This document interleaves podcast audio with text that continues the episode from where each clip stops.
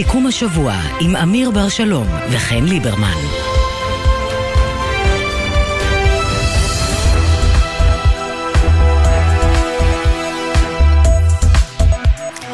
ערב טוב לך, אמיר. שלום, חן.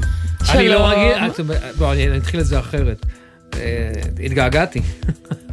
אה, כי בשבוע שעבר אה, שידרנו מרחוק. גם אני התגעגעתי, התגעגעתי כדי אה, להגיד לך פנים מול פנים את מה שאני חושבת על מה שאמרת בתחילת התוכנית ממש עכשיו, נו, לפני שוט. דקה. ועוד אמרנו, לא נדבר על הרפורמה. נכון, אמרנו, אבל תראה, אני... קשה לי, קשה לי, קשה לי. כשמציגים דברים, אה, מייצרים איזושהי סימטריה בין אה, צד אחד שניצח בבחירות ומעביר מה שהוא קורא רפורמה, אבל בעצם אה, תוכנית שתהפוך סדרים שנהגו כאן בישראל במשך אה, 30 שנה, ותבצע שינוי משטרי עמוק, שינוי משטרי.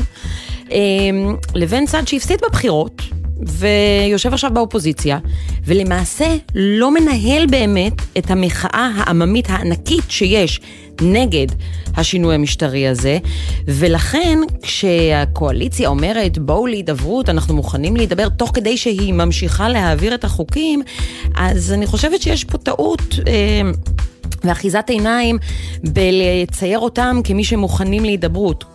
כשהם ממשיכים להניח את האקדח הזה על השולחן. ובסוף, ההידברות של הקואליציה צריכה להיות מול העם, ומול העם שמוחה נגד התוכנית, לא מול יאיר לפיד או בני גנץ. אין פה עניין פרסונלי, וליאיר לפיד ובני גנץ אין באמת שום כוח לשנות ולשכנע את הקואליציה לפעול אחרת. הם לא מובילים את המחאה.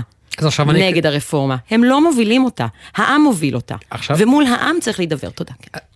סליחה, חשבתי ש- חשבתי ששמת נקודה. טוב, עכשיו אני אקטרג את מה שאמרת, אבל אני אלך קודם כל רק למ- למינוח, והטענה היא פה לא אלייך, אה, גם אלייך. אני רק מציע, אני גם מציע את זה לכל הפוליטיקאים, אין דבר כזה עם. אין דבר כזה עם. עם זה עם ישראל, זה מונח שרק יהודים.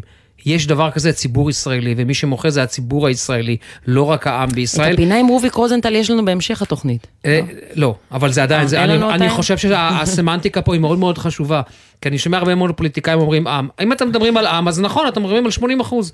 כי 20 אחוז הם לא אה, הם לא יהודים, הם ערבים, הם דרוזים, הם נוצרים, הם כל שאר ה- כל שאר הדברים. אז כל הפוליטיקאי ההידברות ששומע של אותי... הקואליציה צריכה להיות מול הציבור. רגע, כל, בדיוק. בואו אוקיי. נשתמש בציבור הישראלי, אז פוליטיקאים, שימו לב, זה אחד. שתיים, מה שאמרת עכשיו זה ויכוח עתיק יומין, ויכוח עתיק יומין של גבולות הדמוקרטיה. האם הדמוקרט... יש מתחם לגיטימיות, וכשיוצאים ממתחם הלגיטימיות הזה, אפשר להגיע לאזורים מסוכנים. אני לא רוצה לתת שום, אה, שום אה, דוגמאות, וזה בדיוק הוויכוח. האם...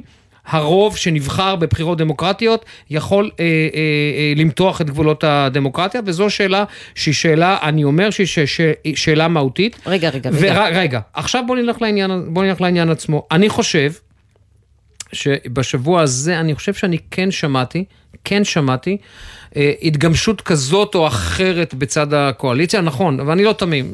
אחרי שהאקדח הונח על השולחן והסעיפים הראשונים עברו בקריאה ראשונה, ועכשיו אומרים בואו, אה, בואו ונדבר, ועכשיו אני שואל את עצמי את השאלה, אוקיי, זה נעשה. מה עושים עכשיו? ממשיכים לצעוק, או אומרים, הנזק בעיני המתבונן נעשה, בואו נראה איך אנחנו עוצרים את הדבר הזה. וזו הטענה שהייתה לי, ל, אה, הייתה לי למי שקורא אה, לעצמו ראש המחנה, ובינתיים רק ראש האופוזיציה, יאיר לפיד. אני לא בטוח שההתבצרות בעמדה שלו נכונה ומשרתת את האינטרס שלו עצמו. אני אלך הרחק, הרחק, הרחק מהסיטואציה כדי לנסות אה, לשכנע אותך. האם לא אפשר... אה, למה? למה ככה? למה אתה לא מוכן להידברות? אני אמרתי את זה. בוא, בוא להידברות, אמיר. שוב, אנחנו צריכים לייצר ויכוח. צריך, יש אה, תחנות רדיו אני שמתפרנס- מבקש ממך הידברות ללא תנאים מוקדמים. יש תחנות רדיו שמתפרנסות מהוויכוח. לא, לא, אנחנו... אני חושבת שאנחנו בצד השפוי שנינו והכל בסדר. אה, אני כן שואלת דבר כזה, אה, אם, אה, האם היית יכול אה, להגיד בואו ננהל משא ומתן עם הפלסטינים, תוך כדי שאתה ממשיך לבנות בהתנחלויות? האם אפשר להמשיך לנהל, לה- להתחיל משא ומתן ותוך כדי להמשיך לבנות? האם אני יכול לנהל משא ומתן עם הפלסטינים, שמצד אחד הם רוצים לשבת איתי למשא ומתן, ומצד שני יש מתקפות טרור, והם מעודדים את הטרור, והם לא עוצרים את הטרור. עכשיו תראי... שאלתי שאלה אני... אחרת. אבל בסדר, אני עניתי לך בדיוק באותו לא עניין. ענית. כן עניתי. טוב, בסדר. בעינייך לא עניתי. לא, לא ענית. השאלה אם זה, אתה יכול לשאול את השאלה הפוך, אבל... אני, ואני אענה לך שלא, אבל אני שואלת אותך, האם אפשר לה, להתחיל משא ומתן ועדיין להמשיך באותן פעולות שעליהן צריך לדבר? זה בדיוק העניין. אני עונה לך בדיוק באותו, אני עונה לך בדיוק באותה מטבע. האם אפשר לנהל משא ומתן כשאני ואתה יושבים מצד השולחן ואתה מן הצד השני טובח בי, הרי זה בדיוק אותו דבר, זו בסדר, הסימטריה. אבל, אבל אנחנו לא באמת עכשיו באים לדבר על הסכסוך הישראלי-פלסטיני, נתתי את זה אני אגיד לך כדוגמה למה זה לא, בשביל להשוות ל... למה, אני אגיד לך למה זה לא, הדוגמה הזאת היא לא, אה, אה, אני אגיד שהיא היא, היא לא אה, נכונה למקרה שלנו. כן. כי במקרה שלנו הדבר נעשה. אתה לא יכול להחזיר אחורה את הקריאה הראשונה. ולכן אני אומר, אוקיי, זה נעשה. אבל אתה מבקש עכשיו להקפיא. אופוזיציה, אופ, אופ, בסדר, בינתיים אנחנו לא הולכים לקריאה שנייה. אז תראי, השאלה היא פה, שוב, אני הולך, ל, אנחנו הולכים ל, ל, לסמנטיקה, האם אתם רוצים הכרזה על הקפאה או שאתם רוצים דה פקטו? דה יורה או דה פקטו? אני רוצה ללכת על הדה פקטו ולהבין שאני עושה כאן עכשיו בקרת נזקים ורואה איך אני במצב הנתון עושה את הכי טוב שאפשר. טוב, אני חוזרת ואומרת, ונעבור אה, לדבר עם הכתבים, אבל שההידברות היא מול הציבור. יפה, הציבור. הציבור הישראלי. טוב, אנחנו, אה, את יודעת, אה, מדברים על ה... אנחנו מדברים ב, אה, על למעלה, למעלה, למעלה, אבל בסופו של דבר אנחנו רואים שבשטח יש התרחשות, כל שכן כשאנחנו מדברים על ה... במישור הכלכלי, ומי שמצטרף אלינו הוא כתבנו לענייני כלכלה ישראל פישר, שלום ישראל. שלום אמיר וכן. אז יש לנו כל כך הרבה דברים לשאול אותך, אבל בוא נתחיל אולי בחדשה הטריה ביותר. אזהרה, הפעם מגיעה מהכלכלנית הראשית של האוצר, שאומרת בצורה חד משמעית, סכנה? כן. מרימת דגל קוראים לזה. ממש מרימת דגל, היום יש נערכת, ברגעים אלה נערכת ישיבת ממשלה לאישור תקציב המדינה. בעצם זה התאריך האחרון שהממשלה נדרשת לאשר את התקציב לפני שהוא יגיע לאישור בכנסת עד 29 במאי ובאותה ישיבה מפרסמת הכלכלנית הראשית מסמך מוצג לשרים ו... תולה את הרפורמה המשפטית, המהפכה המשפטית, בפגיעה אפשרית בעצמאות מוסדות המדינה, וככה בפגיעה בצמיחה הכלכלית, וחשש מפגיעה בדירוג האשראי של ישראל. כך לדוגמה, אם יש ישראל משלמת בשנה, בשנה הבאה צפויה לשלם 143 מיליארד שקלים כהחזר חובות, אם דירוג האשראי ירד, זה אומר שההחזר, התשלום על החובות יהיה הרבה יותר גדול, גבוה, והעוגה הכללית של יתר המשרדים תצטרך אבל רק להבין ישראל, זה עדיין לא קרה. מתי אמור אגב, מתי אמור להתפרסם דירוג האשראי של ישראל הבא? זה תלוי מאוד בחברות דירוג האשראי שהן בינתיים יושבות על הגדר, מנסות לבחון מה קורה, לאן נושבת הרוח, הן עוד לא מפרסמות דירוג אשראי חדש לישראל, אבל ככל שהמהפכה או הרפורמה הזאת תתקדם, הן ככל הנראה ייאלצו לפרסם נתונים, וזה גם תלוי במדדים אחרים כמו הדולר ושוק ההון, ואיך זה יתקדם ולאיזה כיוון הם ילכו. עכשיו שמענו היום את שר, שרת ההסברה גלית דיסטל אטבריאן בנכון לבוקר עם אילנה דיין, מדברת על כך שהכלכלנים מזהירים בגלל אותן חברות הייטק שכבר מאיימות או כבר הוציאו את הכספים שלהן, ובגלל כל הדיבור וכל התעמולה, מה שהיא מגדירה כתעמולה נגד הרפורמה, זו הסיבה שהכלכלה כרגע בסכנה. לא בגלל שהרפורמה מסכנת את הכלכלה, אלא בגלל כל הקמפיין נגד הרפורמה. בסופו של דבר, כלכלה זה עסק שבו כל אחד רוצה להרוויח כמה שיותר. ואם אותן חברות מרגישות שהן מסוכן להן כאן, אז למה שישקיעו ואנחנו, או, או למה שישאירו את הכסף פה? ואנחנו לא מדברים רק על חברות ישראליות שאפשר להאשים אותן בזה. חברות זרות שיש להן אפשרות להשקיע בשוק ההייטק הישראלי, קרנות הון סיכון וכולי, יש להן אפשרות להשקיע בשוק ההייטק הישראלי, או להשקיע בשוק בטוח יותר, שהן יקבלו שם תשואה גבוהה יותר, למה שהן יגיעו, יגיעו לכאן? אז אי, לדעתי אי אפשר לתלות את זה בכך ולהגיד שהכדור השלג הזה התחיל להתגלגל בגלל אותן חברות ישראליות שאמרו שהן מוציאות את הכספים, כי זה פשוט לא נכון. האזהרות מגיעות בראש ובראשונה ממוסדות כלכליים בינלאומיים, עוד לפני שישראלים או חברות ישראליות התחילו להוציא את הכספים. כי בכלכלה שוק ההון אוהב דבר אחד יותר מכל דבר, יציבות. וכשאין יציבות, הם רוצים להוציא את הכספים למקום שבו הם יהיו בטוחים יותר והם יוכלו להרוויח כסף. עד כמה ישראל, אה, דיון כמו שהיה אתמול, דיון חירום של הנגיד בעניין היציבות הכלכלית אה, של ישראל, אמור להדאיג את מקבלי ההחלטות? אני חושב גם היום, נגיד בנק ישראל בישיבת הממשלה, הוא סקר, ערך סקירה בפני השרים, רק עכשיו נסתיים בעצם החלק של הסקירות והתחילה הצגת התקציב וחוק ההסדרים עצמו. ובסקירה שהוא נתן, הוא הציג את החששות שלו בפניהם, כמו גם הכלכלנית הראשית שהציגה את החששות מפגיעה בתקציב אה, או בדירוג האשראי של ישראל ובפעילות הכלכלית של ישראל. הפגישה שנערכה אתמול בעצם קיום הפגישה צריך להצביע על כך שיש, או שבבנק ישראל רואים סכנה אפשרית למשק הישראלי. היום דווקא אנחנו רואים שהדולר האמריקני נחלש מול השקל בניגוד למגמה בימים האחרונים, אבל דבר כזה יכול, אפשר, אפשר לראות את זה כתיקון. אנשים מנסים אה, איכשהו אה, לממש את הרווחים שלהם מהימים האחרונים, וככה הדולר האמריקני נחלש. אבל המגמה בחודש האחרון של המטבע היא ברורה, ועל כל המדדים האלה... כמה זה 7 אחוז, נכון? 7 אחוז בחודש האחרון היה הפיחות של השגל מול הדולר. כן, בערך אה, כשבעה אחוזים, אה, שישה אחוזים וחצי אחרי הירידות היום, וזה הגיוני שיש... אה, רגע, היום מה היה? מה קרה היום, ישראל? מה קרה היום? למה הדולר נחלש? כן. יש אה, עניינים של אה, מימושים, גם מה שאמרתי שאנשים, אה, אוקיי, הרוויחו הרבה מאוד לא, דולרים. אני, אני רומז לבנק ישראל. וזה בדיוק העניין. אתמול בנק אוף אמריקה פרסם אה, הערכות שלפיהן בנק ישראל יתערב בשוק המטח. אנחנו עוד לא יודעים, אין לנו אינדיקציה שבנק ישראל באמת מכר דולרים, אבל בסוף החודש שעבר היו לבנק ישראל 200 מיליארד דולר. זה המון, והוא יכול לעשות עם זה הרבה מאוד. הוא לא חייב, הוא יכול גם למכור חלק קטן מזה, וזה ישפיע מאוד על שוק המטח. השאלה הגדולה, אם כבר עכשיו הוא רוצה לירות בתותחים הכבדים, כמו התערבות בשוק המטח, מכירת דולרים, או שהוא רוצה להמתין עוד קצת לראות מה קורה, או אם יש הידברות או אין הידברות בין uh, הקואליציה לאופוזיציה בעניין המהפכה המשפטית, באופן שאולי יכול להרגיע את השווקים לפני שהוא יצטרך להתערב. אוקיי. Okay. ישראל פישר, תודה רבה. תודה רבה, ערב טוב. טוב, אז אה, לצד אה, אי הוודאות מכל כך הרבה כיוונים, אה, האם בכלל תהיה שביתה ביום ראשון, אולי תהיה שביתה מחר, יש דבר אחד שלפחות עליו עכשיו סוכם והוסדר, וזה עניין הסמכויות בין שר הביטחון גלנט לבין השר סמוטריץ', יובל שגב, כתבנו הפוליטי. מה סוכם?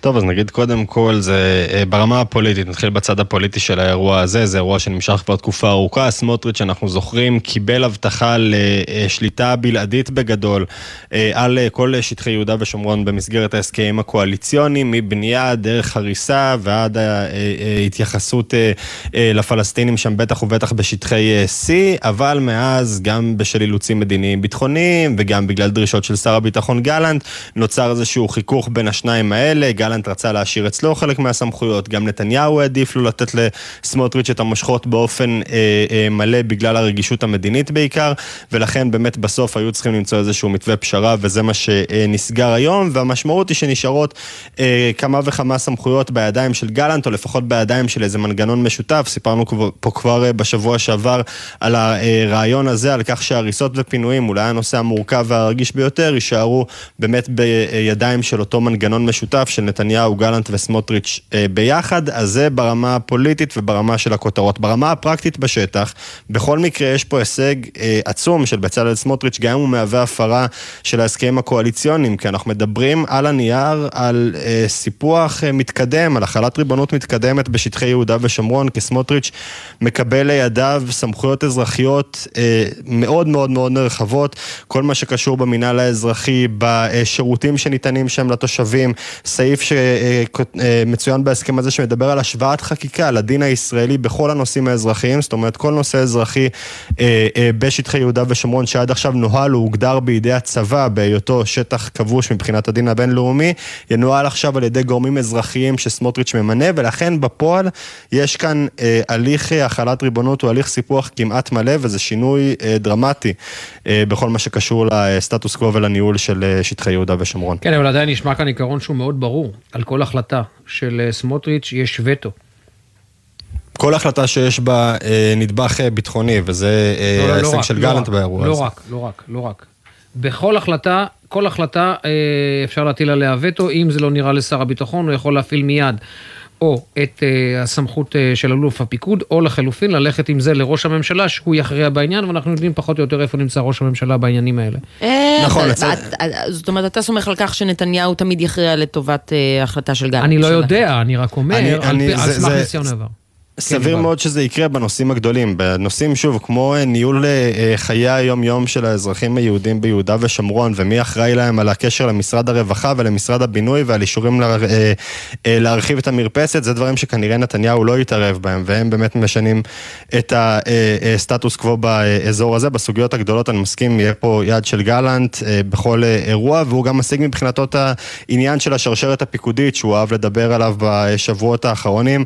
בסוף מי שנשאר בראשות המינהל האזרחי, זה עדיין קצין צה"ל ולא אזרח שהוא מינוי של סמוטריץ', רק כל הפקידים כביכול מתחתיו יהיו אה, אזרחים, אז יש עדיין את הקשר הישיר מאלוף פיקוד מרכז, דרך אה, אה, הקצין שמנהל את המינהל האזרחי ודרך מתאם פעולות הממשלה בשטחים כמובן, אז גלנט כן מצליח לצאת פה גם עם שמירה על השרשרת הפיקודית שהייתה חשובה לו ולצה"ל, וגם באמת עם מעורבות וזכות התערבות בנושאים שיש בהם רגישות מדינית ביטחונית, שגם זה כמובן חשוב לו, המעורבות שלו וגם לנתניהו צריך להגיד, זה היה חשוב מאחורי הקלעים של הסיכום הזה, אבל סמוטריץ' עדיין מצליח לשנות אה, אה, אירוע מאוד משמעותי בכל מה שקשור אה, לאיך שהתנהלו השטחים ב-50 שנה, 50 ומשהו שנה האחרונות, וזה מבחינתו דבר שהיה לו חשוב בהסכמים האלה, גם אם הוא נאלץ בסופו של דבר לעשות ויתור אחרי משא ומתן שמאחורי הקלעים היה מאוד מאוד סוער. אוקיי, תודה. יובל. תודה. נעבור לעוד יובל, יובל מילר, כתבתנו לענייני חינוך. יש לך בשורות טובות בשבילי? כי יש לי ילדה בגן עירייה. אה, כן, כן, אז אני עדיין לא יודעת אם אה, בשורות טובות יש לי אה, לתת לך, כן. אבל אני כן יכולה להגיד. לי ולאחרים, כן. לך ולאחרים לגמרי, הייתה היום שביתה מאוד נרחבת, כי שני מיליון תלמידים נשארו בבית, היה מאוד מאוד משמעותי. ממש לפני כמה שעות הסתיים דיון שקיימו ראשי הרשויות, ונכון לרגע זה הוחלט כי נמשכת השביתה. אה, והיא צפויה להתקיים גם ביום ראשון. ממה שאנחנו מבינים, יהיו ניסיונות להגיע להתקדמות מול האוצר כדי למנוע את החרפת הצעדים הללו. למעשה ממש בשעות אלה מתנהלות שיחות אינטנסיביות בין, בין אה, אותם נציגים. אה, כן, אנחנו יכולים שיש, להגיד שיש הבנות, יש התקדמות מסוימת בנושא הסייעות, אבל השלטון המקומי הציב תנאים נוספים לאוצר. הוא מאיים בשביתה יותר חריפה, ואנחנו שמענו את זה גם בימים האחרונים. אז במידה ולא יצליחו להגיע לפריצת דרך, כן, ישביתו הרשויות את השירותים גם מחר, מה שצפוי שוב להביא לשיבושים במערכת החינוך. אה, הנחיות סופיות אנחנו נדע אה, רק באזור השעה תשע וחצי, כי היום בשעה שמונה הם התכנסו, אה, התכנסו ראשי הרשויות כדי לעדכן סופית האם מחר וביום ראשון תימשך השביתה ואיך זה הולך לקרות. לדעת בעצם האם הושגה פריצת דרך או שפנינו לשביתה ארוכה מאוד של מרכז השלטון המקומי, שביתה שראינו שהביאה לשיבושים נרחבים במערכת החינוך. אנחנו נעדכן כשיהיו לנו עדכונים. תודה, יובל. תודה רבה. אתה יודע, אני מכרתי את זה לבת שלי היום, היא בת ארבע, מכרתי לה את זה כאילו סוף סוף אני מסכימה לה ליום חופש. אבל אז כשיצאנו החוצה והיא ראתה שכל הילדים האחרים אה, בחוץ, אז היא הבינה שזה לא, לא משהו מיוחד. בת ארבע, זו... היא הבינה כבר היא את, מבינה, את המניפולציה? היא מבינה, כן, כן, כן, לא פריירית. טוב, טוב עדכוני תנועה. בחסות תשע ביטוח, המציע ביטוח רכב דיגיטלי בלי להתמקח עם נציג, כי ההנחות כבר באתר. איי-די-איי חברה לביטוח, כפוף לתקנון. טוב, דיווחי התנועה לשעה זו, חמש ועשרים בדיוק, אפס, אפס כביש, כביש מספר 6 לדרום עמוס ממחלף שער העמקים עד רמות מנשה, 45 דקות, ובהמשך עמוס ממחלף קריית גת עד בית קמה, 40 דקות. כל זה בכביש מספר 6.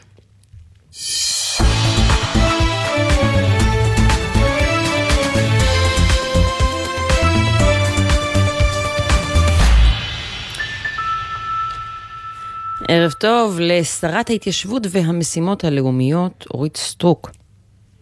ערב טוב, ערב טוב. אז אה, את יושבת היום בישיבת הממשלה, והכלכלנית הראשית מזהירה אה, מפני ההשלכות של הרפורמה על אה, כלכלת ישראל. מה, מה עובר לך בראש כשאת שומעת את האזהרות האלה? תראי, אני אה, שמעתי לפני הכלכלנית הראשית את הכלכלן מספר אחד של מדינת ישראל, את ראש הממשלה בנימין נתניהו, שאין חולק על כך שהוא זה שהנהיג את מדינת ישראל במקום אחר לגמרי מבחינת אה, כלכלה אה, חזקה, משגשגת, שלא קורסת תחת אה, גלים כאלה ואחרים, אפילו גלים מצוערים שיש אה, בכלכלות אה, העולם כולו. אז שירה גרינברג, אה, הכלכלנית הראשית. במשרד האוצר, טועה כי ראש הממשלה הוא כלכלן טוב יותר ממנה? א', זה בוודאי נכון שהוא כלכלן טוב יותר ממנה, אפילו רק לפי מספר השנים, הניסיון, הפעולות, הכל. אבל, אה, אה, השרה סטרוק, את מדברת על העבר, את, מדבר, את מדברת על העבר, לא על העתיד, אלא אם כן היה לכם כדור בדולח היום אה, בדיון. אתה יודע, אני לא רוצה לזלזל, אני, בוא נתחיל מזה שאני לא רוצה חלילה לעלוב בשירה גרינברג, ואני אומר ישר שהיא בוודאי מבינה בכלכלה הרבה יותר טוב ממני. זה מעניין אוקיי? מה שאת אומרת, כי... עכשיו, אחרי שאמרתי את זה, כן. אז כשאני מגיעה למשל לניתוח חירום, כן? כן. ומציעים לי ניתוח אצל... אה, נניח אפילו אה, רופאה מתמחה עם הציון הגבוה ביותר, מצטיינת המתמחים, או אצל אה, הרופא מספר אחד בעולם שמגיעים אליו מחוץ לארץ כדי לקבל ניתוח, אני מעדיפה ללכת לרופא מספר אחת. את יודעת, אותו רופא מספר אחת לפני כמה שנים ממש התנגד לסעיפים שנמצאים ברפורמה הזאת. הוא עצמו, נתניהו, התנגד למה שקורה. אנחנו לא שואלים, רגע, רגע, רגע. לא, אבל את יודעת, כלכלן מספר אחת התנגד. להחלשת מערכת המשפט, הוא התנגד לזה, דברים השתנו, יכול להיות שגם התפיסה שלו לגבי כלכלה השתנתה. יכול להיות. אבל העובדה היא שהוא לא תמך ברפורמה הזאת לפני כמה שנים. אותו בן אדם שאת כל כך מחזיקה מדעותיו.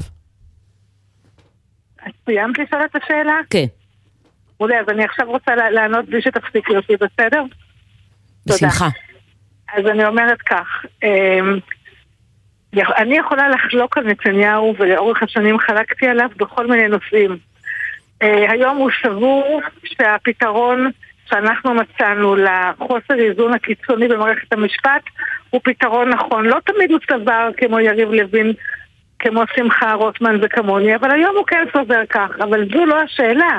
אתם שאלתם האם נתניהו חושש שהרפורמה הזו תביא לקריסה כלכלית.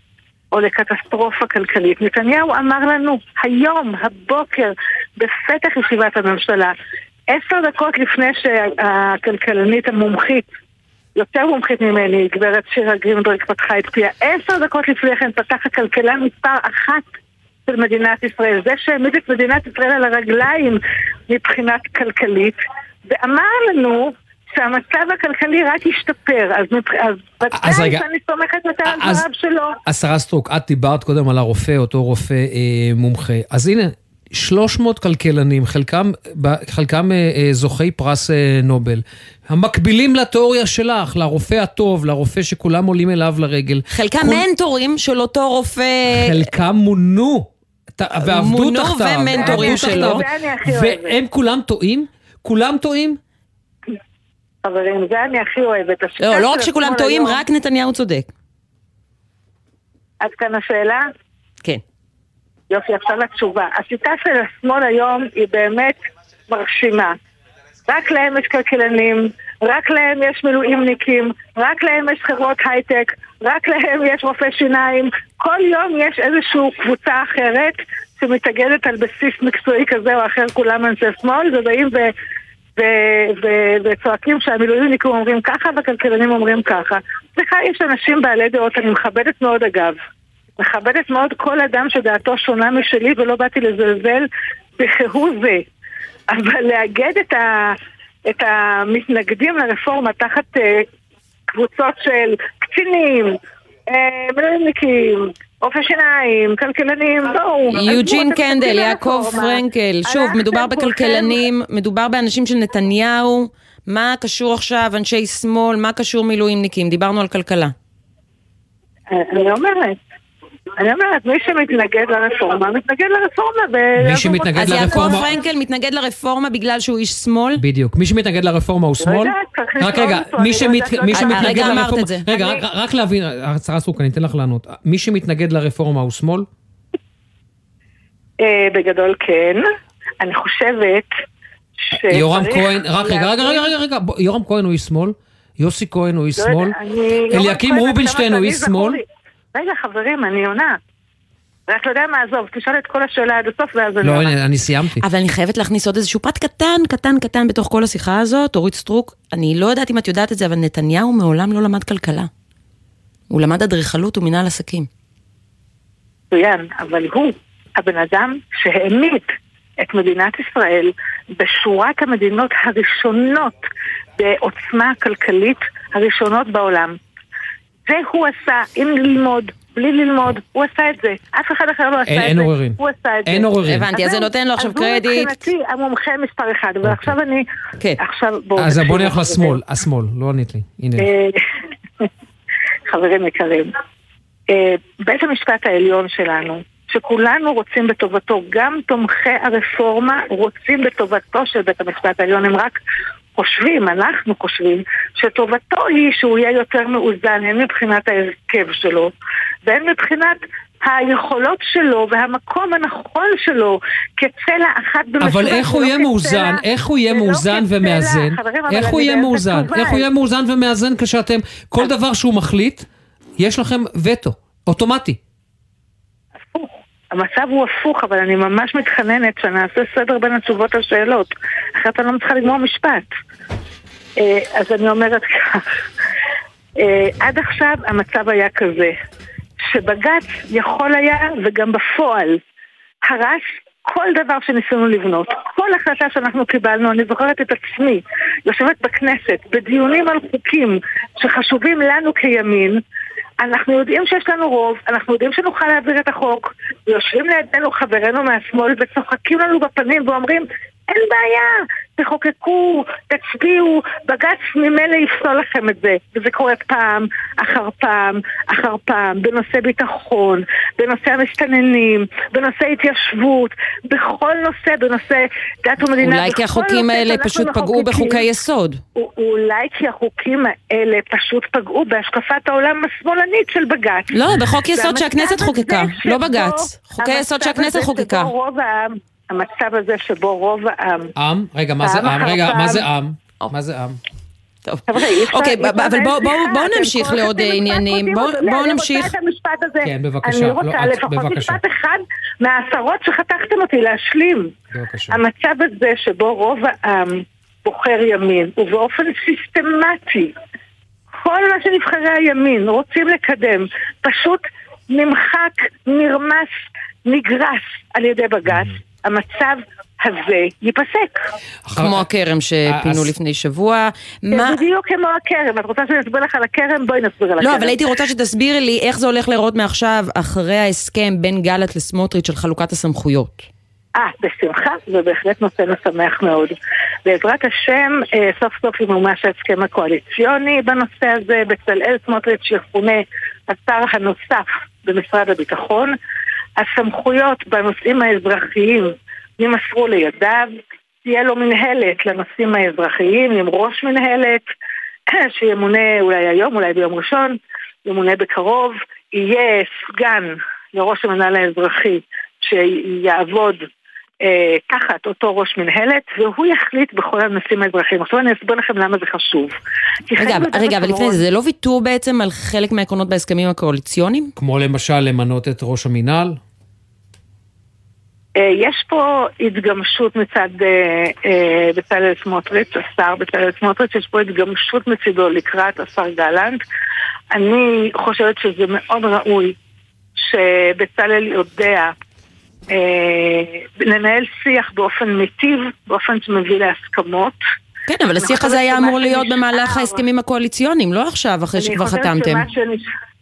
הכי כיף תמיד לשמוע את המראיינים מהשמאל, מנסים להתחפש לימין. תקשיבו, מה שנשאר בידיים של בצלאל מאפשר לנו סוף סוף לתת לכחצי מיליון אזרחים ישראלים שחיים ביהודה ושומרון חיים אזרחיים נורמליים, משום שעד עכשיו כל החיים האזרחיים שלהם, עד רמת הפקקים במעברים, משועבדים, ממש משועבדים לשיקולי ביטחון, והדבר הזה ייפסק עכשיו, תתקבלנה החלטות בתחום האזרחי ויינתנו שירותים בתחום האזרחי, כמו שניתנים בכל מדינת ישראל. זה נכון, גם במדינת ישראל הריבונית יש מקרים שבהם שיקולי ביטחון גוברים וזכויות אה, אה, אזרח כאלה ואחרות נפגעות, אבל הכלל יהיה שזכויות האזרח יהיו כמו בכל מקום.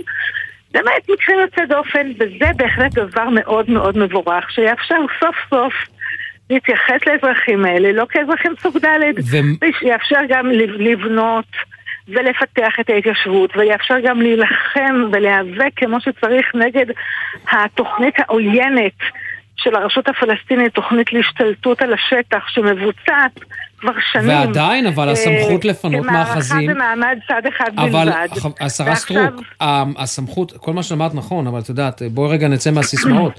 בסופו של דבר, הסמכות לפנות מאחזים לא בידי uh, השר סמוטריץ'. נכון, אבל תהיה מדיניות, והמדיניות הזו לא תהיה חורגת ממה שהיה עד עכשיו. מה... זאת אומרת... תסבירי. יש מדיניות, אז אני אסביר, זה מאוד חשוב. יש מדיניות אה, ממשלתית שלא אנחנו קבענו אותה, היא נקבעה לפני 12 שנה, בפברואר 2011. נקבעה מדיניות ממשלתית, אגב, מי היה על שר הביטחון חידון מאיר? 12, ש... 12 שנה? אה, אוקיי. כן, אהוד ברק. כן. נקבעה מדיניות ממשלתית שאומרת שמה שנמצא על אדמות מדינה יוסדר ולא יוסתר. כלומר, אם אה, יש אה, אה, בית כזה או אחר שהוא עדיין לא לגמרי חוקי, הוא נמצא על אדמות מדינה, אז המדיניות הממשלתית היא לא להסיר אותו, לא להרוס אותו, אלא להסדיר אותו. אבל אם מגלים, אם זה הוכרז כאדמות מדינה, אבל אז מגלים שזה בעצם קרקע פלסטינית פרטית, כי פתאום יש מישהו שאומר, יש... אני נכנסת פה, כן. יש לזה דיוני עומק אה, משפטיים, תזמינו אותי לשיחה. של רבע שעה, אני אסביר לכם את כל השאלות וכל התשובות בתחום הזה, אבל הכלל הוא, אחד. הכלל הוא שיש מדיניות ממשלתית, יש סדרי עדיפ, עדיפות באכיפה, אלה סדרי עדיפות שנקבעים על ידי כלל הממשלה, ואחר כך הביצוע יהיה בידי השר גלנט. אני בטוחה שזה יהיה הרבה יותר טוב ממה שהיה עד עכשיו. אוקיי, עכשיו אני רוצה לשאול אותך, אה, אה, כי, כי את לא רוצה להיכנס לדיונים יותר מדי מעמיקים, אז לא, נ, נדבר על משהו מאוד שטחי, מאוד שטחי, מאוד קצר. לייב אה, באינסטגרם של חברך לסיעה, חבר הכנסת אלמוג כהן. מה חשבת על המופע הזה? שבו הוא אה, קורא לחברי כנסת ערבים ואומר שצריך לדבר אליהם בשפה שלהם, רק ככה הם מבינים אותך כמו כבש, אומר להם ברה, ברה. מה חשבת על זה? אה, אז אה, ככה, קודם כל, פעם אחרונה שבדקתי על נור כהן הוא חבר בסיעת עוצמה יהודית. אני מזכיר לך שרצתם באותה רשימה אה, בכנסת. נכון, אבל אני רק מתקנת את נכון, הידע נכון. הכללי של שותפתך להגשה. ומה חשבת על לא זה? ראיתי, לא ראיתי את זה, אז אני לא חשבתי. אני באופן כללי... לא, לא חושבת שנכון להשתמש בערבית בכנסת, לא על ידי הערבים ולא על ידי היהודים. ומה לגבי להעליב את... רגע, רגע, פספסתי את זה. רגע, רגע, רגע, ערבית לא... לא, לא, שאלה, רק רגע, רגע. כלפי מי זה נאמר דרך אגב? כלפי מי זה נאמר? זה נאמר לא כסיף, אה, לא, לא, רגע. זה נאמר כלפי עופר כסיף ואחמד טיבי, אבל ערבית לא, אה, רגע, ערבית לא ומרוקאית כן? מה יש לך במרוקאית? הוא, אה, לא, כי בהמשך, בהמשך הדברים שלו, בהמשך הדברים שלו הוא כינה את uh, חברת הכנסת בן ארי, הוא אמר מילה במרוקאית שאני מודה, אני לא מכיר, מראווה, אני ניסיתי היום להבין מה זה, לא הצלחתי, ואמר, היא עושה קולות של uh, ספונג'ה. ספונג'ה. טוב, תשמעו חברים, אני, אני מודה ומתוודה, יכול להיות שזה נון שלי, אני באמת לא הייתי ערה לאירוע הזה שאתם מתארים כאן, אז אני, קשה לי להביע דעה עכשיו. בהתקלה של הרגע, אני פחות מתעסקת עם הדברים האיזוטריים האלה שקורים ככה ואחרת, מתעסקת בעיקר בנושאי מהות. אני הייתי עסוקה במשך היומיים, שלושה האחרונים, גם בבניית אה, תקציב המשרד שלי, אתם יודעים שעכשיו אנחנו מעבירים את התקציב אה, בממשלה. וגם בהצעת חוק להסדרת מגורים בשטחי מרעה. וגם בהצעת החוק, נכון, בהצעת החוק החשובה מאוד מאוד. אה, זה בשטחי מרעה בכל הארץ? המגורים. כן, אה, לא. אנחנו מתכוונים בעיקר לחוואים שבצפון. אה, אוקיי. אה, נדון בהמשך, יכול להיות שזה יחול גם על חלק מהנגב הצפוני, צריך לבדוק את זה. אבל בעיקר בעיקר על החוואים שבגליל ובגולן. אני רוצה לומר שהחוואים האלה אה, עומדים במשימה בלתי אפשרית. מצד אחד המדינה, המדינה מזמינה אותם לקבל לידם שטחי מרעה על מנת לשמור על השטחים האלה באמצעות ראייה, זה הוכח כפתרון הטוב ביותר, האופטימלי לשמירה על השטח, ומצד שני אותה מדינה עצמה אומרת להם אתם לא יכולים ללון בתוך השטח שעליו אתם שומרים. עכשיו, בלי ללון שם, אי אפשר לא להתגבר על טרור חקלאי ועל פשיעה חקלאית, לא להתגבר על פגעי מזג האוויר ואפילו לא לטפל בהמלטות. תקני אותי אם אני טועה, לא נראה לי שתהיה לך בעיה להעביר את החוק הזה. כשהם בונים בית, כשהם בונים בית, אז אותה מדינה שקראה להם לבוא, באה והורסת להם. עכשיו, אני הייתי לפני שבועיים אצל אה, חוואים באזור אה, פארק הירדן, אנשים מקסימים, באמת חלוצים, מלח הארץ. הייתה שם אישה צעירה עם תינוק בן שמונה חודשים על הידיים. כל הזמן הילד על הידיים, אתם יודעים למה? כי הם לא יכולים אפילו, אפילו לתת לו משטח בטון שהוא יזחול עליו. אפשר לזחול שם רק בבוץ ובקוצים. עכשיו, זה לא נורמלי, אי אפשר לחיות בצורה כזו, ואנחנו כמדינה צריכים למצוא פתרון שיאפשר להם לגור בתוך השטח שעליו הם מופקדים ושומרים. זה עוול שנעשה כלפי אנשים שבסופו של יום עובדים קשה מאוד למען כולנו. השרה סטרוק, תודה רבה לך. תודה רבה גם לכם. ויש לנו עוד כמה דיווחי תנועה.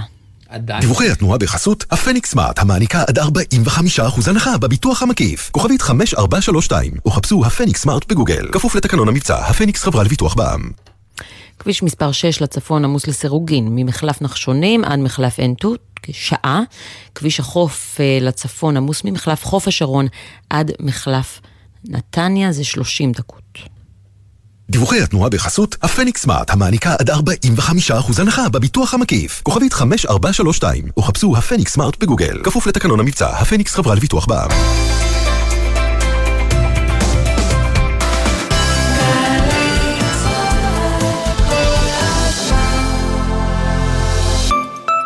פסטיבל אישה בתיאטרון חולון. יוצרות ומבצעות נבחרות מגישות את מיטב יצירתן במגוון מופעי מקור ובכורות.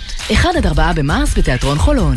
משרד התחבורה מציג נתיב פלוס 2. במקום שלושה נוסעים, הנסיעה מותרת לשניים ומעלה. בכביש 1, ממחלף דניאל ועד מנהרות הראל. שימו לב, הנתיב פועל בימים א' עד ה' בין 6.5 ל-9.5 בבוקר, ובשישי בין 12 ל-5 אחר הצהריים. ביתר שעות היממה, הנסיעה חופשית לכולם. עוד מידע באתר. מגיש משרד התחבורה. שלום, כאן יואב גינאי. המוסיקה ברדיו גרמה לי להבין מגמות בחברה שלנו. הסרט האחרון שראיתי בקולנוע לימד אותי על הכלכלה שלנו.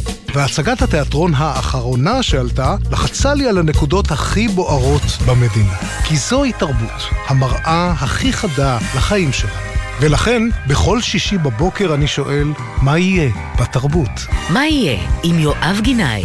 מחר, תשע בבוקר, גלי צה"ל. ציפורי לילה מאחורי הקלעים. ענבל גזית ורותם בן חמו משוחחים עם האנשים שעשו את עולם התרבות והמוזיקה הישראלי, על ההחלטות, הסיכונים והסיפורים. והשבוע, יזהר אשדוד. רציתי להיות עורך מוזיקלי, אז צלצלתי לגלי צה"ל, אמרו לי דובי לנץ, הוא אומר בוא להיבחן. אני זוכר שהכי הרשים שהוא שאל אותי מי הפיק את Papa Was a Rolling Stone, והבאתי לו איזה נורמן ויטפילד, ואומר אוקיי, תשמע, מבחינתי התקבלת. מוצאי שבת בחצות, גלי צה"ל. עכשיו בגלי צה"ל, אמיר בר שלום וחן ליברמן. חזרנו. טוב, עוד מעט אנחנו נבין אם uh, יש שביתה, אין שביתה, או שאולי לא נבין, אבל ננסה בכל זאת להבין על מה השביתה. זה גם חשוב. כי אתה יודע, שביתה זה דבר מאוד מאוד מתסכל, ולרוב אנשים כועסים על מי ששובת, אבל לפעמים כדאי לשמוע כמה הסייעות מקבלות לשעה לשעה. עבודה, לפני שאנחנו כועסים על כך שרוצים להשבית, בין היתר גם בגלל אה, שכר הסייעות. אז אה, כבר אנחנו נהיה... אוי, מיד יהיה, אנחנו מחכים ש... כבר נהיה עם ראש עיריית כפר סבא, רפי סער. אני יכול רק לומר לך שמה... אה, אני קצת אה, אה, ביררתי את הדבר, ממה שאני מבין, בלי קשר כרגע לסייעות, אלא בכלל, שאת יודעת, לאוצר יש מין, יש לו מין מנהג כזה, הוא מתעלם. הוא מתעלם מה, מהדרישות האלה והדרישות האחרות, כל שכן בעניין השלטון המקומי. וממה שאני הבנתי, שפשוט הפגישות האלה הופכות להיות עקרות, זאת אומרת, מגיע השלטון המקומי, נציגי השלטון המקומי מול נציגי האוצר. מדברים, מדברים, מדברים, אבל שום דבר בסופו של דבר אה, לא קורה, והיו מספר כרטיסים צהובים לפני הכרטיס האדום של השביתה מצד השלטון, השלטון המקומי, ובינתיים זה לא נענה. עכשיו, אני שואל את עצמי שאלה, שאלת תם, אני באמת שואל שאלת תם בהקשר הזה. והשאלה היא, האם יכול להיות שמעייניו של שר האוצר לא בהכרח בכל מה שקשור לתקציב המדינה? מה גורם לך לחשוב זאת? אה, הכובע או האחר. אני צוחקת, זו שאלה רטורית. כובע או האחר. כן. אה, אני שמעתי כמה וכמה קולות אה, שאומנם דיברו בעילום שם, ייאמר, דיברו בעילום שם, שטענו שהוא הרבה יותר שר במשרד הביטחון מאשר שר במשרד האוצר. ואת יודעת, זה מדליק לי נורה אדומה, אני אגיד לך למה זה מדליק לי נורה אדומה. זה מדליק לי נורה אדומה משום שאם יש דווקא בקונסטלציה, בקונסטלציה הפוליטית הנוכחית, יש חשיבות לתקציב המדינה. אם כבר דיברנו על דירוג אשראי של ישראל ודיברנו על אה, דגלים, אה, על כל מיני דגלי אזהרה, בסימני אזהרה שמעלים חברות אה, בינלאומיות כאלה ואחרות, כל שכן כששמענו קודם על כך שחברות הדירוג האשראי הבינלאומי מחכות לראות לאן זה ילך. תקציב מדינה זה אחד המרכיבים הכי משמעותיים בכל מה שקשור אני כבר לא מדבר על דירוג אשראי, בכלל, תדמית הכלכלית של ישראל בעיני העולם. ואם מעייניו של מי שאמון על הקופה הציבורית לא בתקציב, יש לי, אה, בוא נגיד ככה, חששות, אבל אני רק מעלה חששות. אז אפרופו התדמית הכלכלית של ישראל מול העולם, החלשות השקל מול הדולר. שלום ליניב פגות, אה, סמנכ"ל אה, מחלקת מסחר של הבורסה. שלום. אני מניח שאתה מצטרף לסימני השאלה שלי. אני חושב שכן, אני חושב שבסך הכל אנחנו מסתכלים על המסכים בבורסה ואנחנו רואים שסימני שאלה גדולים. מה, קודם כל, מה היום? אה, נסגר המסחר, נכון? כן, 17.42 נסגר. עוד יום של ירידות בשוק המניות, אה, רגיעה מסוימת בשער החליפין, אה, אבל שבוע שבו למעשה ראינו פיחות מצטבר של שלושה וחצי אחוזים בשער החליפין של השקל מול הדולר. אה, שבוע של ירידות חדות בשוק המניות, אה, למעשה מדד תל אביב 125 אה, סיכם ירידה שבועית של 4% וגם ירידות בשוק אגרות החוב, למרות ששוק אגרות החוב שהוא קשור יותר נקרא לזה לעולם של התקציב והדירוג, שם יש סיבות לירידות שנובעות מירידות בארצות הברית. יניב, נסה לאפיין לנו את המגמתיות של הימים האחרונים. מדובר פה בשחקנים זרים או מדובר פה בעיקר בישראלים? אני חושב שחד משמעי ישראלים. הנטייה היא לדבר על, ה, על הזרים. נכון להיום, נכון לנקודה הזו בפברואר, אנחנו רואים אה, בבורסה פעילות של אה, מקומיים שמסיתים אה, כסף לחו"ל באמצעות מכירה של מניות ישראל וקנייה של מניות חו"ל. אנחנו רואים קנייה של אגרות חוב חו"ל, קרנות שמשקיעות באגרות חוב חו"ל. רואים רכישה של קרנות שמשקיעות בשקל קצר וב, ובדולרים. ולמעשה ישראלים נבהלים, רואים את מה שקורה בחוץ, ודווקא הזרים מפגינים, מפגינים קור רוח. הנזק הגדול באירוע הזה זה שהכסף הזה יוצא החוצה, אה, יהיה קשה מאוד אה, להחזיר אותו אחר כך אה, חזרה. בסופו של יום, בסופו של יום צריך פה איזושהי התערבות או אמירה, העברה מירושלים, על מנת לדאוג שהיציאה של הכסף הזאת לא, לא תפגע בסוף. לא עזר, לא עזר לצורך העניין ביום שלישי, אני חושב, ראש הממשלה מוציא אחר הצהריים הודעה באנגלית ובעברית. זה לא מרגיע את השווקים? זה ממש לא מרגיע את השווקים, כי כשהוא מדבר באנגלית הוא מדבר החוצה, והבעיה כרגע היא לא החוצה, וכשהוא מדבר ב- בעברית, אז בסופו של יום אנשים מסתכלים אה, על המסכים, רואים שהם מפסידים כסף. אין, אין פאניקה אה, גדולה בהיבט הזה שאנחנו לא רואים פה את המחזורי מסחר ברמות שנקרא לזה נגיד ימים כמו הקורונה או דברים מהסוג הזה, אבל בימים האחרונים אנחנו כן רואים עלייה במחזורי מסחר. אה, זאת אומרת שככל שהירידות ממשיכות, ככל שאין פשרה, ככל שאין הידברות, אה, אז הלחץ, הלחץ, אה, הלחץ גדל ויש פה איזשהו כדור שלג שמישהו צריך לעצור. אז אני שוב מחזירה שאלה מתחילת התוכנית, כי שרת ההסברה, גלית דיסטל אטבריאן, אמרה היום שכדור השלג הזה, אכן יש כדור שלג, אבל שצריך לבחון ממה השלג הזה עשוי. והיא טוענת שהשלג הזה עשוי מהדיון סביב ומהאזהרות של הכלכלנים ושל כל מתנגדי הרפורמה, ולא באמת מההשלכות של הרפורמה עצמה. טוב, אין מודל כלכלי שיכול לכמת את ה... להפוך, להמיר מה שנקרא מ... את הרפורמה למספרים. בשורה התחתונה, הכלכלה זה המון המון פסיכולוגיה, אה, ולמעשה כרגע הפסיכולוגיה היא נגד השווקים הפיננסיים, נגד ההשקעות, נגד... אה, ובעצם בסופו של יום זה לא קורה בוואקום, צריך לזכור שהריבית הפריים אה, היום היא 5.75 אחוז וזה אומר שעלויות המימון של הפירמות קפצו בצורה משמעותית. אם נוסיף לזה את חוסר הוודאות הכלכלית ואת החוסר ודאות, נקרא לזה, הגיאופוליטי, אה, הדבר הזה אה, בעצם מעודד אנשים להוציא כסף החוצה, בו בזמן שצריך לדאוג אה, לחברות הישראליות, לנכס הישראלי, הבורסה בסופו של דבר זה, זה בעצם הכלכלה הישראלית ולחברות המידקאפ הישראליות אין אפשרות ללכת ולגייס כסף בנסדק או לגייס כסף אוקיי. במקום אחר כן. ואם הן לא זמינות פה אה, לגיוסי הון ואם ההון מתייקר להם אז בסופו של דבר זה נזק שיכול אה, לחלחל ולהביא גם לגידול בהסדרי החוב בעתיד. יניב פגות, סמנכ"ל אה, מחלקת המסחר של הבורסה, תודה רבה לך יניב, ערב טוב. תודה. ועכשיו אנחנו עם רפי סער, ראש עיריית כפר סבא, ערב טוב. שלום. ערב טוב אה, לכל המאזינים.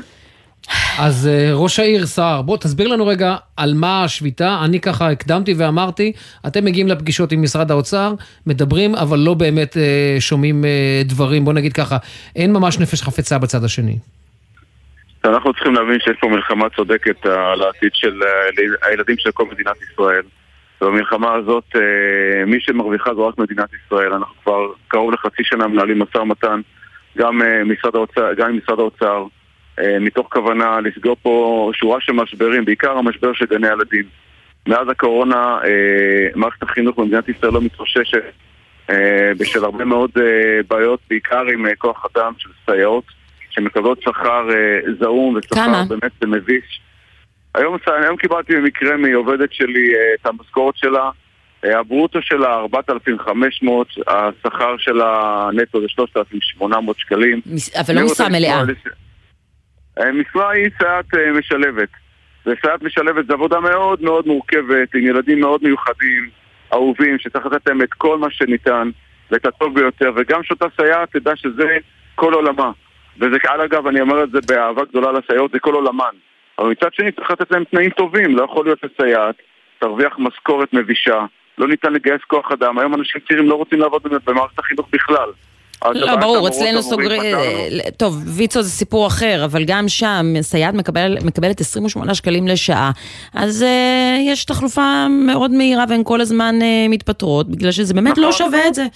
זו עבודה נכון, קשה. צריך, אנחנו צריכים להבין גם דבר נוסף, כי בסופו של דבר, כסייעת מתחלפת, יש פה גם עניין של ילדים בתמונה. עד שילדה או ילד אה, אה, פעוט מכיר את הדמות, אה, נקשר אליה, מתחבר אליה, פתאום אותה דמות נעלמת לו כי היא עוזבת, ו- ויש פה בעיה מאוד מאוד קשה. מה עוד עיקרי ה...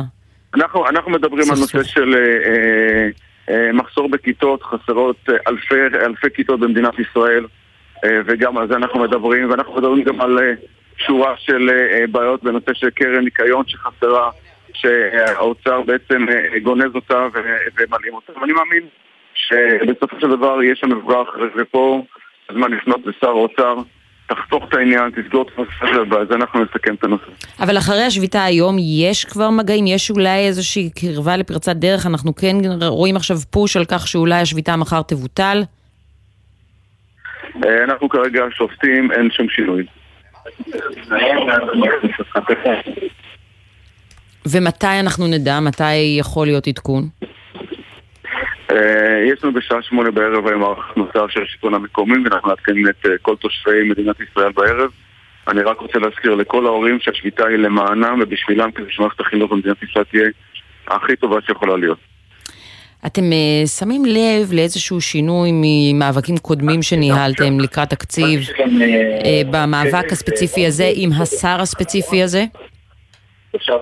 אה, אני חושב שאני לא יכול לשפוט אותו כרגע, כי הוא כרגע בתחילת התפקיד.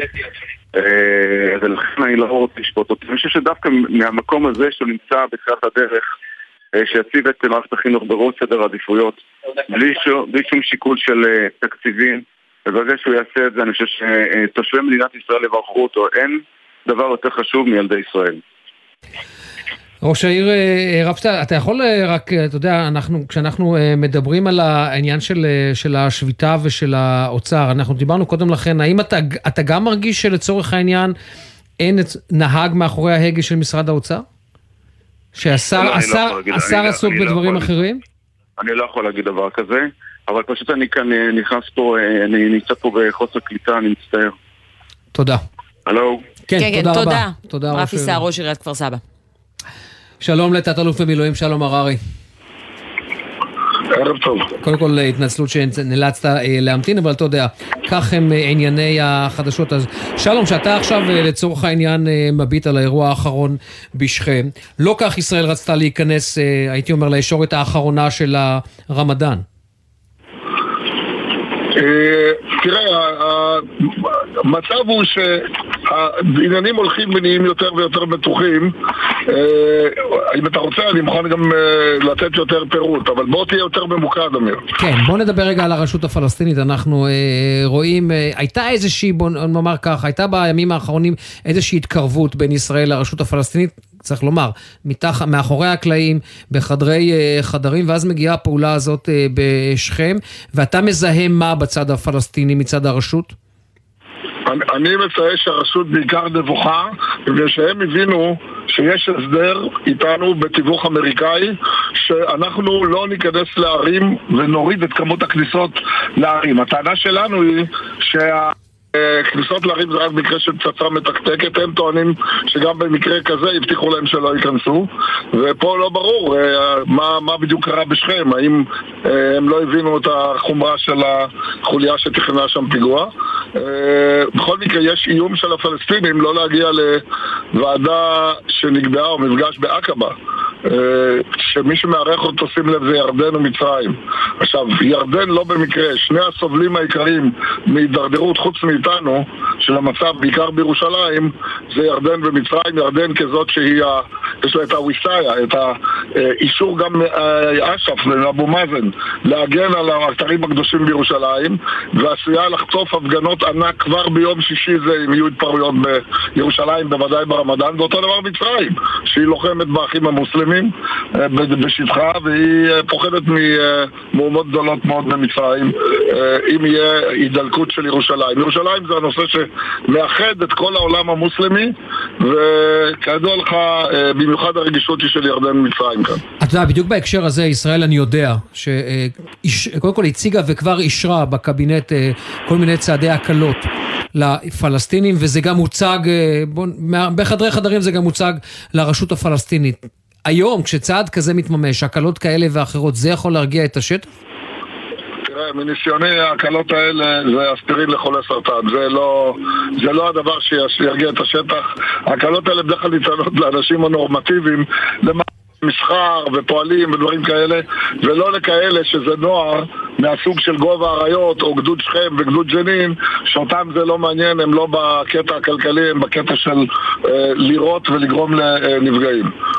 אבל שלום, כשאתה מביט לצורך העניין כרגע ברשות הפלסטינית, והזכרת את העניין של ההסכם ואת ההבטחה, צריך לומר, ההבטחה של הרשות הפלסטינית לאמריקאים, לא לישראל, לנציגה האמריקאית שנמצאת כאן, שהם יפעלו בתוך הערים הפלסטיניות, גם בשכם וגם בג'נין. זה לא קורה. לא, היה משהו, תראה, לפני יומיים, לפחות אני ראיתי בעיתונות הפלסטינית, היה איזה ניסיון למעצר של אנשי טרור בשכם, אבל הוא לא הצליח, של הרשות. אה, אבל אי אפשר להגיד שהם עושים פעולה שהיא רחבת היקף. זו פעולה נקודתית, לדעתי, אולי אה, חלק אגב מאלה שהם ערבו להם, אנשי הרש"פ, אה, ברחו.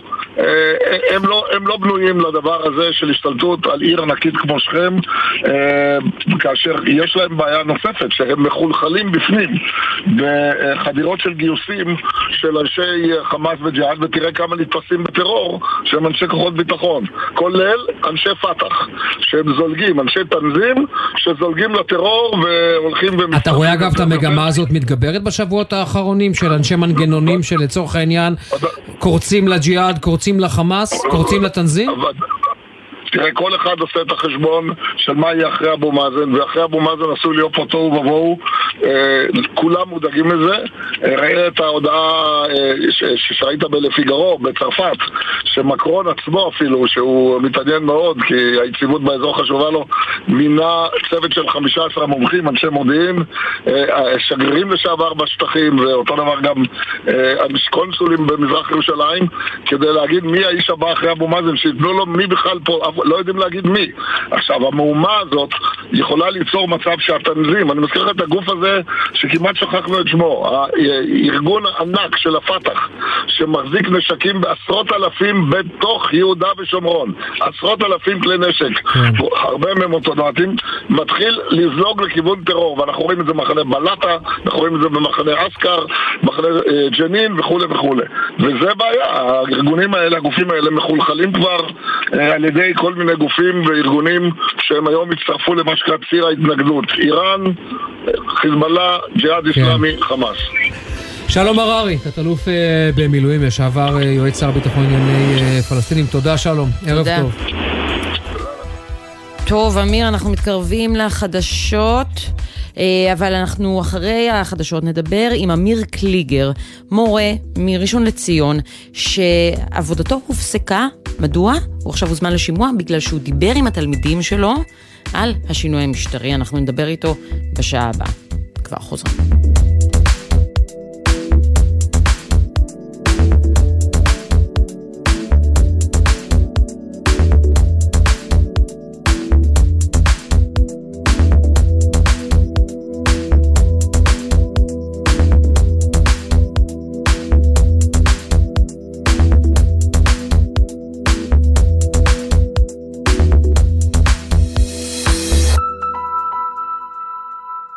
בחסות תשע ביטוח, המציע ביטוח רכב דיגיטלי בלי להתמקח עם נציג, כי ההנחות כבר באתר. איי-די-איי חברה לביטוח, כפוף לתקנון. מה נשמע, נשמע, סוף השבוע,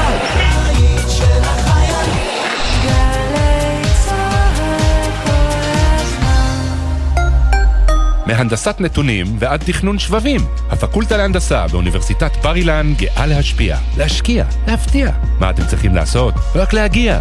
מפגש מתעניינים, 2 במרס, 4 וחצי, בפקולטה להנדסה, אוניברסיטת בר אילן. עמיתי מועדון חבר, ימים אחרונים להטבות ייחודיות על דגמי יונדאי 2023 מבית קולמוביל, עד 24 בפברואר. לפרטים כוכבית 8241 או באתר מועדון חבר. זה הכל בשבילך, חבר.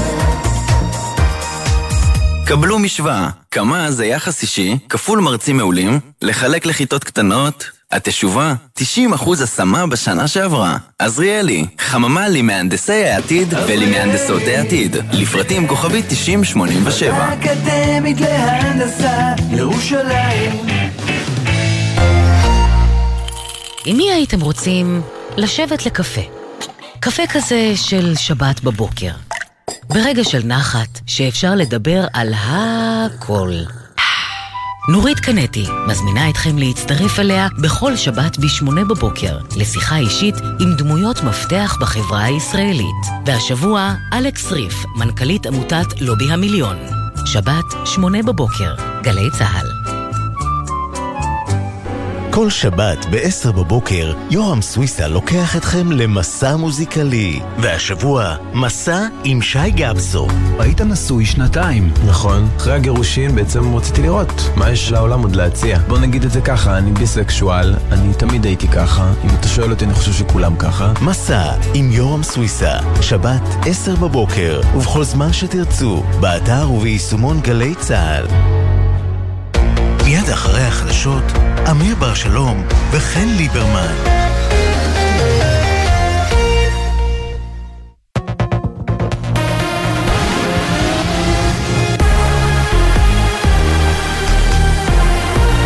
גלי צה"ל השעה 6, ערב טוב, באולפן אלעזר בן לולו עם מה שקורה עכשיו. התגובות והאזהרות מפני הרפורמה המשפטית, שרת ההתיישבות והמשימות הלאומיות אורית סטרוק מגיבה על חשש הכלכלנית הראשית מפני פגיעה אפשרית במשק, ואומרת לאמיר בר שלום וחן ליברמן, נתניהו כלכלן טוב יותר, הוא אמר שהמצב הכלכלי רק ישתפר. שמעתי לפני הכלכלנית הראשית את הכלכלן מספר אחד של מדינת ישראל, את אה, ראש הממשלה בנימין נתניהו, שהוא כלכלן יותר ממנה. נתניהו אמר לנו היום, הבוקר, בפתח ישיבת הממשלה, עשר דקות לפני שהכלכלנית המומחית פתחה את פיה, עשר דקות לפני כן פתח הכלכלן מספר אחת של מדינת ישראל, ואמר לנו שהמצב הכלכלי רק ישתפר, אז אני סומכת את הדבריו שלו. בתוך כך לפני שעה קלה נשיא המדינה הרצוג התייחס גם הוא לרפורמה בנאומו בטקס סיום קורס קצינים ואמר, אפילו בשעה של מחלוקת מטלטלת, את היחד הישראלי לא ניתן לשבור. צה"ל, צבא העם הממלכתי, שחייב להישאר מעל לכל מחלוקת, מעביר מסר חד משמעית לאויבינו, אפילו בשעה של מחלוקת מטלטלת, את היחד הישראלי לא ניתן לשבור. בימים אלה, כשאני עושה כמיטב יכולתי, יום ולילה, כדי להגיע להסכמות רחבות שימנו קרע נורא בתוכנו וישמרו על מדינתנו כמדינה יהודית ודמוקרטית ברוח ערכי מגילת העצמאות. הרמטכ"ל הרצי הלוי קרא להשאיר את המחלוקת הפוליטית בחוץ ולא לערב בה את המדים. משימתו של צה"ל, משימה לאומית אחת היא הגנה על המדינה ושמירה על ביטחון אזרחיה. שני אנשי מילואים יכולים לעמוד משני צידי המחלוקת ולא לערב בה את המדים. הם יבואו למילואים, ישאירו את המחלוקת בחוץ ויצאו למשימה שכם אל שכם. ההפרדה הזו הינה הדרך היחידה לקיים צבא מילואים שנחיצותו רבה מאוד. שביתת הרשויות המקומיות. בתום דיון חירום של ראשי הרשויות הוחלט כי נכון לשעה זו השביתה נמשכת וצפויים שיבושים גם מחר. בשעות האחרונות מתקיים משא ומתן בין האוצר להסתדרות ולשלטון המקומי על מנת להגיע להבנות. ככל הנראה הושגה התקדמות בנוגע לרפורמת העסקת הסייעות. כתבתנו לענייני חינוך יובל מילר מוסיפה כי בשעה שמונה התכנסו ראשי הערים כדי להחליט סופית האם גם מחר יושבתו שירותי הרשויות, שיבושים שישפיעו גם על מערכת החינוך. פרשת ההתעללות בגן הזוועות ברמלה. בית המשפט המחוזי בלוד גזר חמש שנות מאסר בפועל על המטפלת רוחמה סעד מהמשפחתון של טולי, ובין שלוש לארבע שנות מאסר וחצי ליתר הסייעות, לאחר שהודו והורשעו בעשרות עבירות של התעללות בקטינים. באולם נכחו רבים מההורים, מהורי הגן ונציגי מטה המאבק למען הילדים. נועה חרטי, אחת האימהות, אמרה לכתבתנו אנה פינס, העונש אף פעם לא מספיק. אנחנו ברגשות מעורבים אחרי קבלת גזר הדין. העונש הוא אף פעם לא יהיה מספיק, אבל לפחות הם אה, יורחקו מהחברה והם יהיו מאחורי סורג ובריח. לפחות בצד הזה יש לנו שקט. היינו שמחים שהם היו מקבל, מקבלות את העונש המקסימלי. המאבק בפשיעה בחברה הערבית, כתב אישום יוגש בימים הקרובים נגד תושב מזרח ירושלים בשנות ה-20 לחייו, החשוד שהחזיק אמצעי לחימה שהוסלקו בביתו. כתבתנו נועה ברנס מוסרת שהחשוד נעצר לפני כשבועיים, ומעצרו הוארך עד ליום ראשון.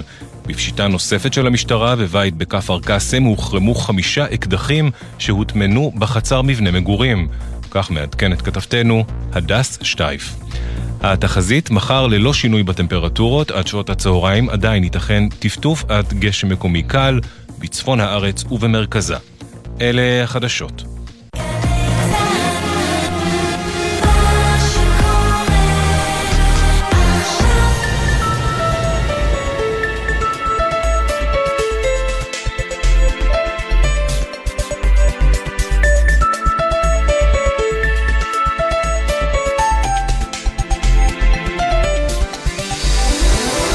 יומן סיכום השבוע עם אמיר בר שלום וחן ליברמן.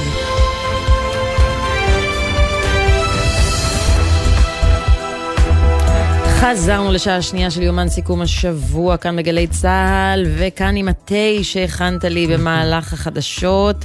הפעם זה תה אה, קמומיל? אה, כן, אני? עשיתי את ה... לא שמתי לב, אבל כן, זה הגיוני לפי הצבע. אה, את יודעת, יש יבשות, או לא, יש איים שקוראים לזה tea time. כן, זה נכון. זה זה שלנו. ה-tea time, אבל זיהית נכון, זה קמומיל, כן, גם אני זיהיתי את זה. לא רע. בבית לא מתעצבנים כבר שאתה מסיים להם את כל אה, הטיעונים? מי התעצבן? לא יודעת, אני- כל, כל שבוע אתה בא, תה, מתישהו זה ייגמר. לא, לא, לא, אל תדאגי, הן דורשות את שלהן והן מקבלות את שלהן. אני אומר, אני מדבר בלשון, אה, בלשון, בלשון אה, נקבה, כי מה לעשות, יש לי רק בנות, לשמחתי, יש לי רק בנות בבית. כן. אני פעם אכתוב על זה גם, אני כותב על זה סטנדאפ אגב, כבר הרבה שנים. על אה, אבא לבנ... על זה שאתה על אבא אב לב- לבנות? כן, על אב לבנות, על גבר יחיד בבית, על איך זה, ב, אה, אה, איך זה להיות אב לבנות מתבגרות. ואני אתן לך, את רוצה דוגמית קטנה? כן. תארי לך רשימת סופר, שאתה עומד מול, מוצ, מול מוצרי היגיינה נשית, וזה חידון. אהה? הבנתי, כן, הבנתי. אני לא אכנס לפרט, זה חידון. זה חידון. אני, אני פחות אה, אה, מתחבר, כלומר, אתה יודע, אני בת, אישה, אז בגלל זה, את יודעת אני פחות בדיוק. אה, מבינה את הבלבול, אני לא יכולה להתחבר כל כך לבלבול אני הזה שאתה לך- חש, אני אבל אתן לך בסדר. עכשיו רק סצנה קולנועית. אוקיי. שאני עומד מול מדף ענק, מלא צבעים, מלא גדלים, מלא סוגים, ואין לי מושג מה להביא. הבנתי, אבל לא למדת כבר? גם כשלמדתי? מתברר אוקיי, שטעיתי. הבנתי, אוקיי. טוב, תשמע. הסיפור הבא, אני חושבת, צריך אה, להדאיג כל הורה, כל אה, אזרח, כל מורה בוודאי. אה, מורה בראשון לציון אה, קיבל זימון לשימוע, עבודתו הופסקה מיידית, בגלל שהוא דיבר עם התלמידים שלו תלמידים במרכז למחוננים בראשון לציון, הוא דיבר איתם על מה שקורה במדינה, הוא דיבר איתם על השינוי המשטרי, על אקטואליה, על מה שקורה סביבם. ועכשיו הוא מועמד לפיטורים, נגיד ערב טוב למורה הזה, אמיר קליגר, ערב טוב. שלום, ערב טוב, תודה. תתחיל רגע בלספר לנו על מה בדיוק דיברת עם התלמידים ו... ואיך הסבירו לך את העובדה שקיבלת אחרי זה זימון לשימוע. אה, אוקיי, אני אתן טיפה הקשר, אני מלמד עשר שנים במרכז הזה, תמיד אה, קורס בכתיבת אה, פרוזה וקורס נוסף שקשור בחשיבה ביקורתית וניתוח תרבותי. אה, חצי שעה הראשונה של היום מוקדשת תמיד לדבר שנקרא שיחת בוקר, והוא שיחה פתוחה עם התלמידים אה, בנושאים שונים ומשתנים לבחירתם או לבחירת המורים. אה, ביום ראשון שעבר התחיל דיון בין קבוצת המורים בניסיון לחשוב איך מגיבים ליום המחר, שהיה יום חריג והרי גורל לכל הדעות. אותו יום של המחאה הענקית. בדיוק. אה, הדיון הזה נגדע אה, באיבו מהר מאוד על ידי המנהל, שבישר והודיע שיום המחר הוא יום רגיל לכל דבר, שהתלמידים אה, מגיעים למרכז בציפייה ללמוד את תכני השיעור הרגילים שלהם, ושאם נדבר על ענייני השעה, עלינו להגביל את השיחה לחצי שעה הראשונה וליצור שיח מאוזן. אה, המשכתי את ה... ניסיתי להמשיך את הדיון אה, בתגובה שכתבתי בין צוות המורים. הסברתי שלשיטתי ולתפיסתי אין מדובר ביום רגיל בכלל, ושאני מסתובב בשאלות אה, כבדות ומשמעותיות על אחריות ועל חינוך ועל פדגוגיה בדיוק בעת משבר. ושנדמה לי שכדאי שנציף ונדבר את הדבר הזה כמחנכים במדינת ישראל ברגע הזה. לא זכיתי למענה ולא לתגובה. הגענו ביום אה, שני ללמד, אני ושותפתי לקורס פרוזה, הסופרת אליאנה אלמוג, ובתחילת היום שיתפנו אותם בצורה פתוחה שהתלבטנו רבות אם אה, לשבות או להגיע, והחלטנו להגיע משום שחשבנו שדווקא לפגוש אותם ולדבר איתם על מה שמתנהל באותו הזמן ממש, מחוץ לחזות החדר, אה, הוא הדבר המשמעותי ב- ב- יותר. אה, התחיל דיון, התחילה שיחה, התחילו שאלות לעלות. ואחרי משהו כמו חצי שעה שאלנו את התלמידים אם היו רוצים עכשיו להניח לנושא ולעבור לתכני הקורס הרגילים, התשובה הייתה שלא. התלמידים שאלו, התל- התלמידים רצו להבין לעומק אה, אה, מה קורה, מה קורה סביבם, מה קורה במציאות. אה, אז כדי להסתמך על מקורות חיצוניים לבקשתו של המנהל בעקבות שיחה קודמת, אה, קראנו יחד כתבה על מעורבות וחוסר מעורבות של בני נוער במחאה. ואחריה הקרנו להם אה, הרצאה בשידור חי של אה, משפטן מקצועי שהסביר מבחינה חוקית מה המצב החוקתי בישראל היום, אה, מה השינויים שרוצים להכניס ומה עשויות להיות ההשלכות בעקבותיהם. הדבר הזה מן הסתם חרג לחלוטין מחצי שעה של שיחת הבוקר והשתלט על זמן הקורס כולו. ביום שלישי בבוקר קיבלתי טלפון ממנהל המרכז שטען שפנתה אליו מנהלת אה, של חטיבה שמזינה אלינו תלמידים ואמרה לו שהיא קיבלה מתלמיד או תלמידה, אני לא יודע, אה, תלונה על הסתה שהיא עוברת במרכז. ולאור הטלפון ממנה והעובדה שהמרנו את פיו ולא צייתנו לדרישתו להגביל את השיח לחצי שעה, עבודתי אה, מסתיימת לאלתר, אני לא מלמד יותר בתוכנית גילוי דעת מהרגע, והדבר הבא שקרה זה שלא כל התראה מראש, גם נותקתי מקבוצת הוואטסאפ של צוות המורים. שבוע לאחר מכן קיבלתי הזמנה לשימוע מהחברה העירונית שהיא חברת כוח האדם שמעסיקה אותי בעיריית ראשון לציון. מישהו אמר לך, אמיר, לאורך, אה, לצורך העניין, אה, גם בגבולות השיח, מישהו הגביל, מישהו אמר מה כן, מה לא, טרמינולוגיה, רפורמה, הפיכה משפטית, או שום דבר, נתנו לכם להחליט על התכנים, בסך הכל ביקשו מכם להגביל את, ה, להגביל את הזמן, ולמעשה פה זה החריגה שלך? אה, בגדול זו החריגה. אה, אני אגיד, אה, לשם ההגינות אני אגיד שבעשר שנים במרכז לא קיבלתי ולו פעם אחת תלונה כלשהי מסוג כלשהי, לא על שיחות הבוקר ולא על בכלל, לא מתלמיד, לא מהורה לתלמיד, לא ממורה ולא ממנהל. התלונה הראשונה שהגיעה כלפיי הגיעה לפני שלושה חודשים לדעתי, בדצמבר, בעקבות שיחת בוקר שנסבה סביב אבי מעוז ומינויו לאחראי על תוכניות החוץ במשרד החינוך. באותה שיחה אמורה הסברנו לתלמידים מי האיש, אה, ציטטנו מפיו, אה, הסברנו להם שמדובר בפוליטיקאי ששמח להעיד על עצמו שהוא מזדוגן ומתנגד אה, נחרץ לקהילת הלהט"בים והסברנו להם מה המשמעות של המינוי הזה. זה היה בדצמבר לדעתי, אחרי השיחה הזאת קיבלתי את שיחת הנזיפה הראשונה עד היום מהמנהל שאמר שהגיעה אליו תלונה מאם כזאת או אחרת על התכנים הפוליטיים שעולים בשיחות הבוקר ושהוא מבקש מאיתנו, אם אנחנו מנהלים שיחות בין התכנים הללו, לנהל אותם בצורה מאוזנת ושקופה. את השיחה ביום שני שעבר, אני מודה... אז רגע, מה שבעצם, לא משו... מה שבעצם משותף לשני האירועים האלה, זה שהמנהל בא ואומר לך, הבעיה היא לא מה שאני חושב על הדברים שלך, אלא קיבלנו תלונה מההורים או מהתלמידים. כן, כנראה. ואתה הרגשת במהלך הדיונים שזה גורם לאי נוחות בקרב אחד או יותר מהתלמידים שם? ממש לא. שוב, הרוב הניכר רק רצה להבין והביע עוד ועוד עניין וסקרנות. יתרה מכך אני אגיד, אני חושב שזה דבר גם שנורא נורא חשוב להגיד, כדי שהסיפור הזה לא יוסט בצורה לא מדויקת. אני לא מדבר פה בכלל, בכלל על איזשהו דיון שהוא פוליטי. אני חושב שהדיון המהותי פה הוא דיון על פדגוגיה וחינוך. אני חושב שהעת הזאת מזמנת, או מבקשת, או מחייבת לזמן כל אדם אה, שעוסק בחינוך ושזוכה בבמה החינוכית הזאת לאיזשהו חשבון נפש שמחייב אותו לנסח מחדש את אה, אה, חובתנו ואחריותנו כמורים בעת משברית. תהיה דעתך אשר תהיה, זו עת משברית. האם תפקידך בעת משברית היא להגן על התלמידים שלך מפני המציאות שבחוץ וההשלכות שעשויות להיות על חייהם, או לתווך אותם עבורם אה, אה, ולהעניק להם כלים לנסח עבור עצמם קווים אדומים לפי תפיסת עולמם. בעיניי זאת חובתי וזו אחריותי. ברור לי גם שעבור תלמידים מסוימים המפגש עם התכנים הללו עשוי להיות מעיק או מאיים וצר לי על כך מאוד, אבל הוא איננו מעיק או מאיים כיוון שאני מפעיל עליהם לחץ כזה או אחר או משתמש לרעה בעמדת הכוח המסוימת שעשויה להיות לי עליהם כי אני לא מנסה להשפיע עליהם, לא לבחור בבחירות ולא להצביע למפלגה כזו או אחרת וגם לא לפעול.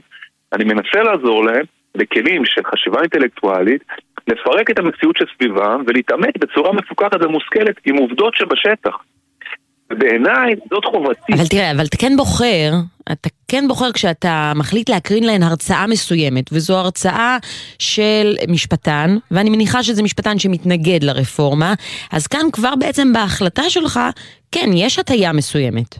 אני אענה לך על זה, אני אענה לך על זה. רק אם אפשר, אמיר, בקצרה, כי אנחנו חייבים לסיים. ברור. הייתה לי שיחה אה, עם מנהלת מרכז מחוננים אחר, אה, והיא אמרה לי בצורה פתוחה וכנה שהיא כבר שבועיים מחפשת בנרות טקסט משפטי קביל ורציני שמסביר מדוע ההפיכה המשפטית שמנסים עכשיו להנחיל היא דבר לגיטימי, חוקתית ודמוקרטית, היא לא מצאה. אז יש רגעים ויש מקרים שבהם הדרישה לדיון שקול ומאוזן היא פשוט נראית לי אבסורדית. אין לי יכולת ואין לי אה, אה, כלים או, או מקורות להסתמך עליהם כדי להסביר מדוע החלש, החלשת בית המשפט העליון בשלב הזה היא דבר שבעיניי יכול להיות קביל. אין לי. טוב, אבל למה לא להביא סרטונים של אה, גלית דיסטל אטבריאן, שרת ההסברה? גם לה יש מה לומר.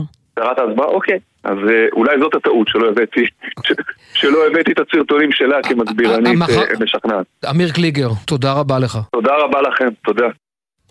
טוב, עכשיו אני רוצה כן אה, להקריא את התגובות לסיפור הזה. קודם כל, ממשרד החינוך נמסר שהמשרד אינו המעסיק של העובד, לכן אינו צד לעניין. ומעיריית ראשון לציון נמסר, ביממה האחרונה מתפרסמות ידיעות באשר לפיטורי מורה בשל התבטאויות פוליטיות. אנחנו רוצים להבהיר קודם כל כי אין אמת בפרסום. ראשית, המורה לא פוטר ומדובר בבירור תלונה שהחברה העירונית המעסיקה את המורה קיבלה ממנהל בית הספר השייך למשרד החינוך באשר על התנהלות בניגוד להנחיותיו וגרימת אי נוחות לבאי בית הספר ואינה קשורה לדעה פוליטית זו או אחרת אלא להתנהלות כללית של המורה שאיתו נעשו מספר שיחות לאורך השנה על ידי המנהל. אוי, אי נוחות זה מעניין. אי כן, נוחות זה... רגע, כן. זה גם לא נגמר. לא, זה סעיף מאוד ספציפי. כן, אי נוחות זה דבר שקצת קשה לתפוס. עכשיו, הם ממשיכים, אנחנו מחויבים לקרוא למורה לשיחת בירור בכדי להבין את עמדתו למול התלונות שקיבלנו, כפי שמצופה מאיתנו בכל תלונה שאנו מקבלים.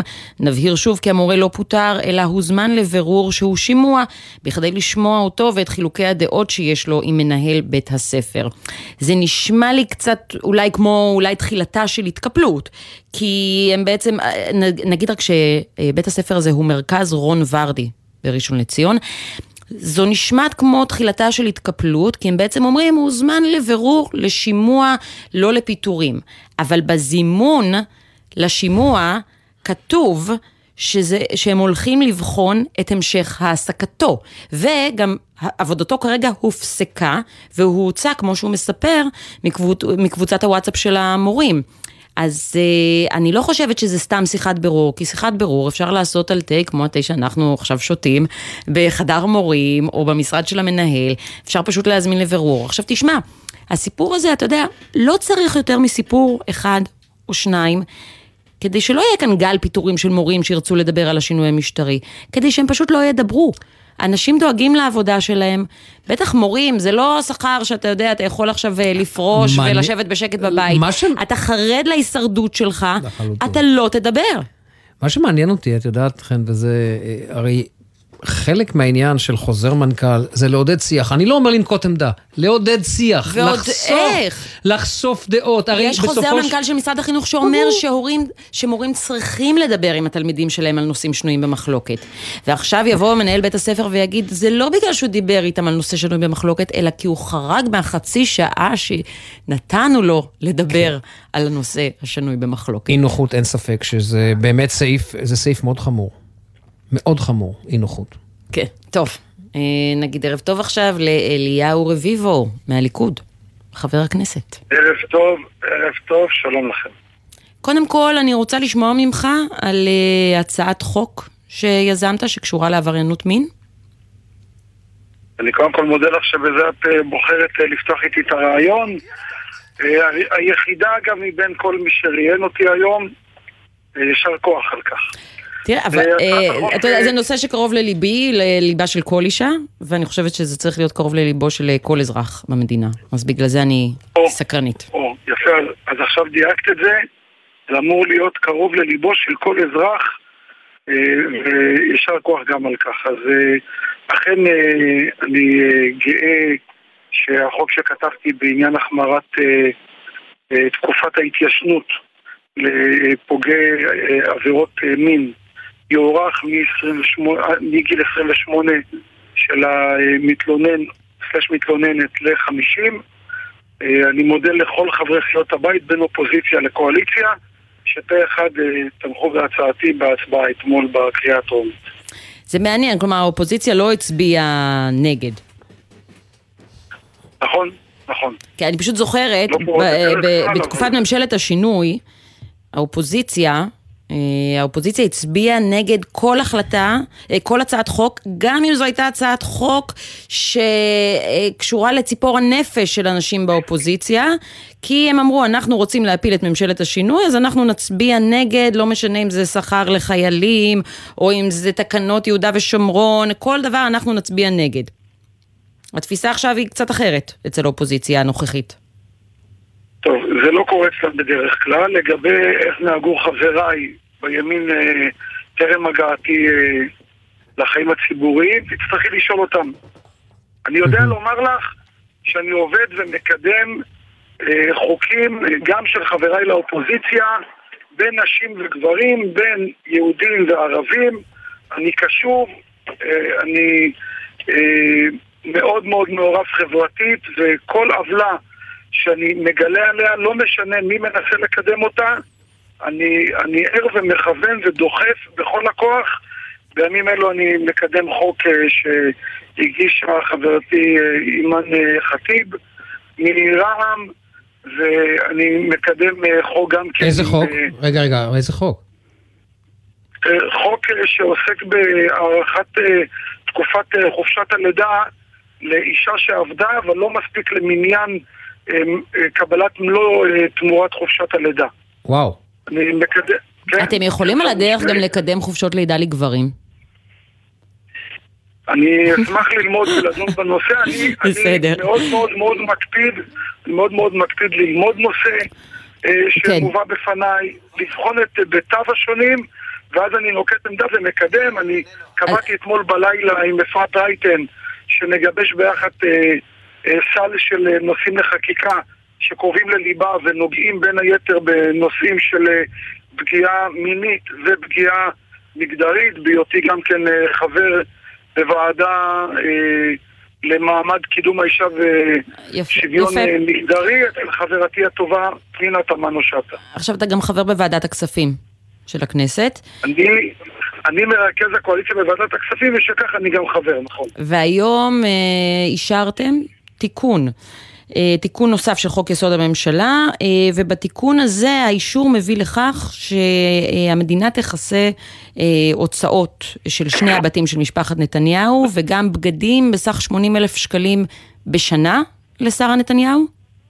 אבל חשוב רגע שנבהיר שהנושא הובא להצבעה בתוך סל של נושאים שלא נידונו המון המון המון זמן, חלקם אף פעם, ביוזמת לשכת ראש הממשלה, תחת אחריות רבה.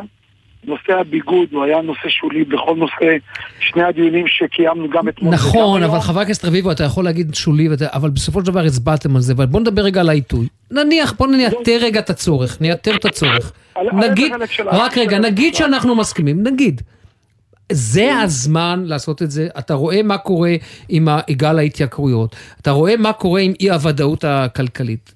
אתה יודע, רק העניין של יש הנראות. שביתה בגלל שכר של סייעות שאף אחד לא רוצה להעלות. אז 80 אלף שקלים לשרה נתניהו לבגדים? קודם כל, גם בנושא הסייעות אני מעורב אה, אה, לחלוטין מצדיק את אה, ציפיותיהם. זו, זו אמורה להיות ציפייה ודרישה של כל הורה שולח ילדים לגן. חשוב כן. שהסייעות יהיו מתוגמלות באופן הגון. נכון, אבל, אבל גם יכול להיות שאתה חושב שגם שרה נתניהו צריכה להיות מתוגמלת, כלומר זו גם דעה לגיטימית.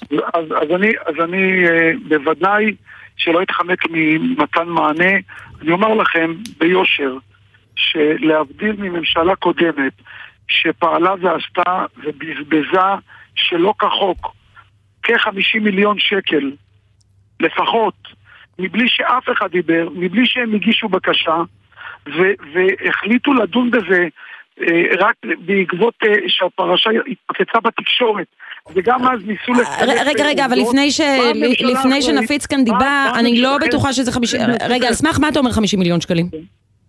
תראי, מרגע שהתפוצצה הפרשה ופורסמו אין ספור כתבות, בעיקר אה, על ידי איילה חסון האמיצה, שהיא פשוט גיבורה תקשורתית, אה, הם לא סותרים את זה, הם רק ניסו להסביר ולהראות ו- ו- ו- ולשדר עד כמה שזה היה מבוקש ונדרש. שזה היה דרישה של שב"כ, כן.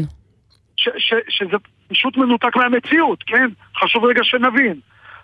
חשוב שנבין, הם פגמו... לא, כן, אבל- אבל איך- חבר איך הכנסת בדיוק נבין רביבו, את זה? הרצון הרשמי של ראש הממשלה ברחוב בלפור רק כדי שהוא יוכל להצדיק את הישארותו ברעננה כי אשתו לא רצתה לעלות לירושלים. חבר הכנסת רביבו, נכון, האמת. לא, אוקיי, לא, לא, אין ויכוח. העובדה שאנחנו לא נוהגים לגעת בה, את העלות המטורפת בלפרק את, את, את, את מה שכן היה ניתן לפרק מאותה השקעה. לגופו של עניין, אה, אה, כן, לעניין אבל- ההתאמה... לא, אז העניין- הוא שאתה לא מתקן עוולה בעוולה בעוולה בהקשרים בהקשרים לא, האלה, לא. אז אוקיי, אבל השאלה היא. אני שואל אותך שוב על העיתוי. בדרישה הצנועה של התאמת התקציב למחירים המקובלים היום, אין שום עוולה ואין שום דבר שדומה וניתן להשוות. חשוב שנבין, ראש ממשלה מוזמן לעשרות רבות של אירועים רשמיים במהלך השנה. ממוצע של 300 שקלים ברוטו, כולל איפור, תסרוקת, בגדים והנעלה ואקססוריז לאשת ראש ממשלה שבנוכחות שלה מייצגת את מדינת ישראל. אני לא חושב שזה סכום שהוא מוגזם, עם כל הכבוד. אפשר לומר מה 80 אלף שרוצים. שקלים זה לא מוגזם? זה לא 80 אלף שקלים, חשוב עוד פעם שנדייק. אז תסביר. בממוצע, בממוצע מספר האירועים הרב-שנתי שראש ממשלה לוקח בהם חלק בארץ ובעולם, מדובר בעלות מצרפית של כ-300 שקלים ברוטו לאירוע. זה תחום זניח. אף אחד מאיתנו לא רוצה לראות את אשת ראש הממשלה כשהיא מגיעה לאירוע רשמי בבית הלבן או בארמון האליזה או לא משנה איפה שזה לא יהיה, כשהיא לא מטופחת ולא נראית מספיק כלומר, ייצוגית. 80 אלף שקלים לא- זה לא רק לביגוד. רגע, 80 אלף שקלים זה לא רק לביגוד, זה לא רק לבגדים שלה, שלא. אלא גם לשיער. לאיפור. ודאי ולהנעלה, אני מניחה. חד משמעית. וזה ברוטו. אני רוצה לספר לכם משהו. אני כחבר כנסת... מעניין, כמו- עלו כמו שאלות לגבי זה, בגלל זה אתה גם אה, אה, בקיא בדברים האלה, כלומר, עלו שאלות, א', האם זה אולי קצת נוהג- מוגזם?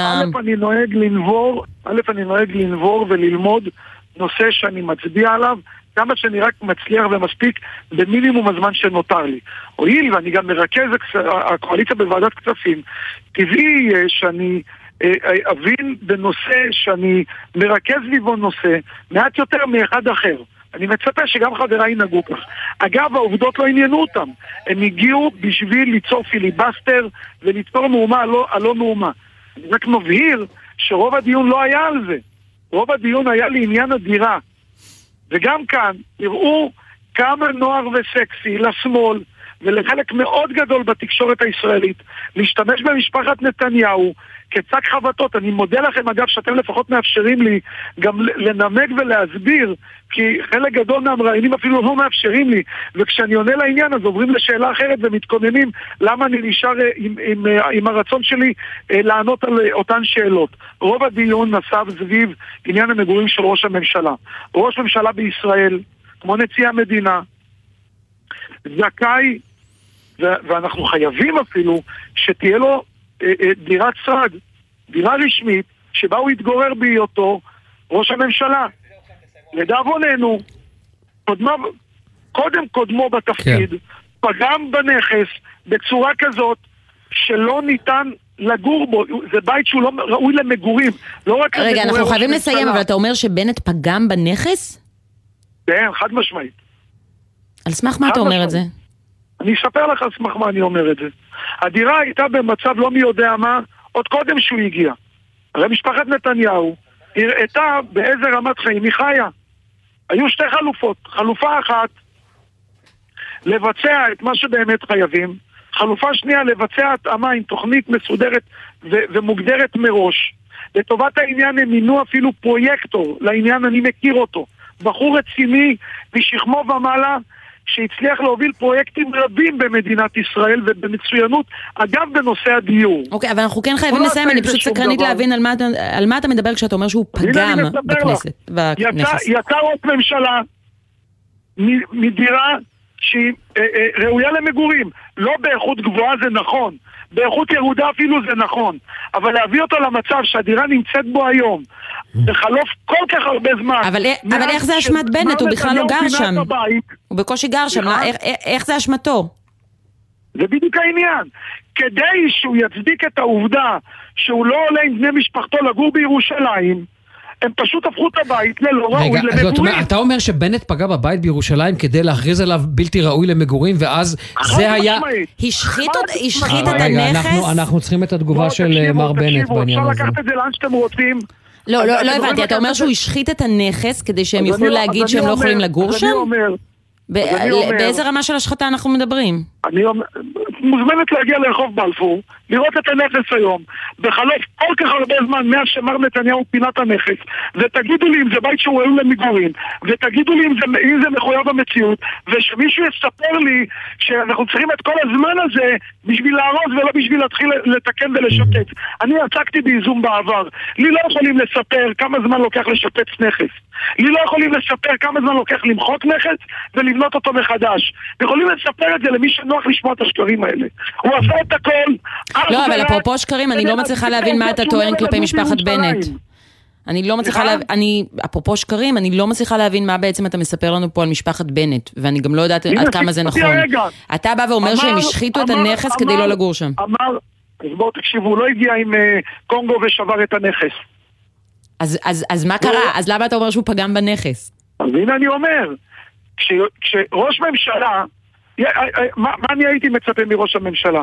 קודם כל, פינה ראש הממשלה היוצא, אה, בנימין נתניהו, את הנכס בדיוק בזמן, להבדיל מכל ההפחדות שנהגו להפחיד שהוא לא יפנה בזמן, היה ראוי שפרק זמן קצוב עובר מר אה, בנט לדירת שרד נוספת, כפי שעשה לפחות על הנייר מר לפיד, בזמן הזה מבצעים עבודת תחזוקה בסיסית, רק כדי שהוא יוכל לעבור באופן נאות, יעבור לדירה, יכינו אומדן עם תוכניות עבודה ברורות, יפרסו, יפרסמו אוקיי. okay. מכרז, יקבעו, יקבעו את בעלי המקצוע, ורק לאחר מכן יפנה את הדירה לפרק זמן קצוב בירושלים, בירת העם היהודי, לפרק זמן של שלושה, ארבעה חודשים, חמישה חודשים.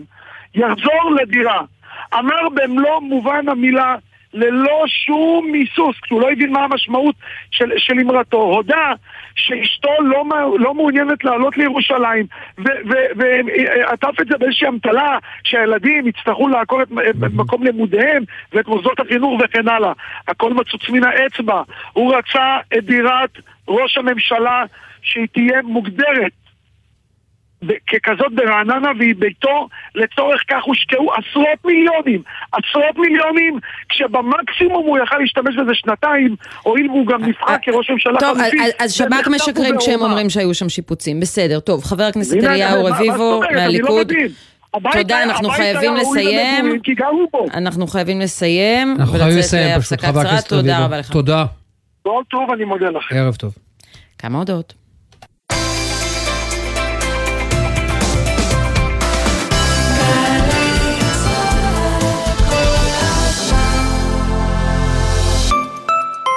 מהנדסת נתונים ועד תכנון שבבים. הפקולטה להנדסה באוניברסיטת בר אילן גאה להשפיע, להשקיע, להפתיע. מה אתם צריכים לעשות? רק להגיע.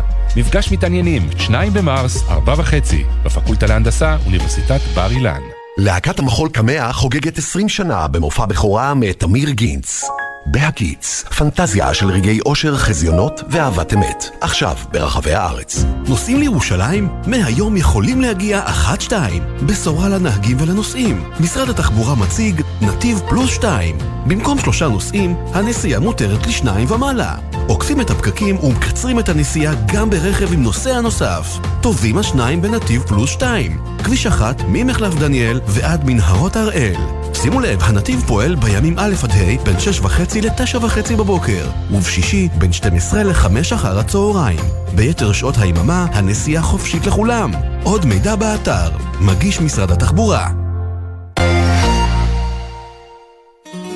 מה זה באמת להיות ישראלי? דינה זילבר במסע לתוך הישראליות עם דמויות מפתח בחברה, בספרות ובתרבות. והשבוע, הדוקטור מוטי זעירה. גם הפוליטיקה וגם התקשורת העצימו את הדבר הזה שאתה צריך לבחור צד. או שאתה חילוני, שלא מעניין אותך שום דבר מיהדות, או שאתה דתי ואין ברירה, זו בחירה טוטאלית, פטאלית, טרגית. מילים ומשפטים עם דינה זילבר. הערב בשמונה, גלי צה"ל. עכשיו בגלי צה"ל, אמיר בר שלום וחן ליברמן. טוב, אז ככה, מנכ"ל רשות שדות התעופה התפטר, ועכשיו הוא עולה למתקפה חריפה נגד השרה רגב.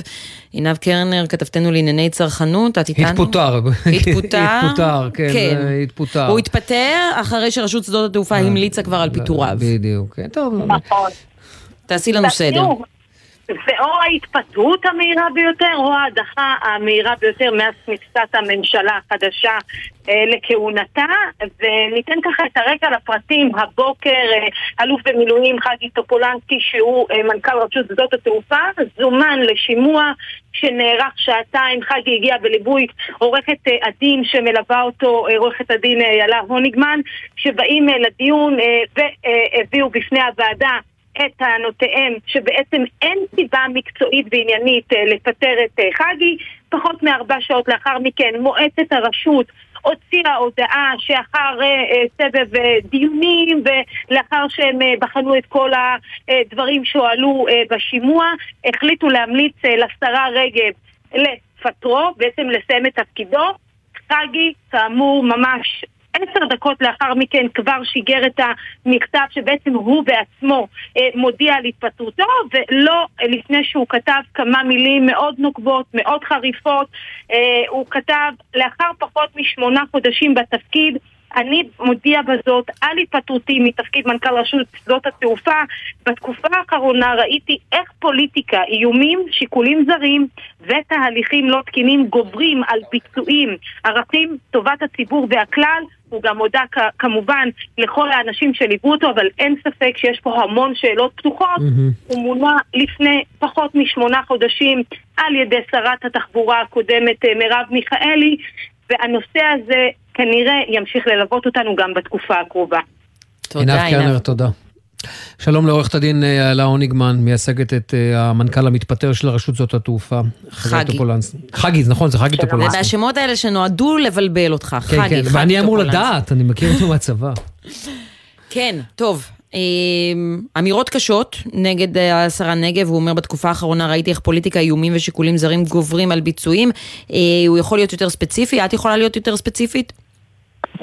טוב, אני חושבת שהדברים די מדברים בעד עצמם, גם זה, סקרתם את זה פה בקצרה.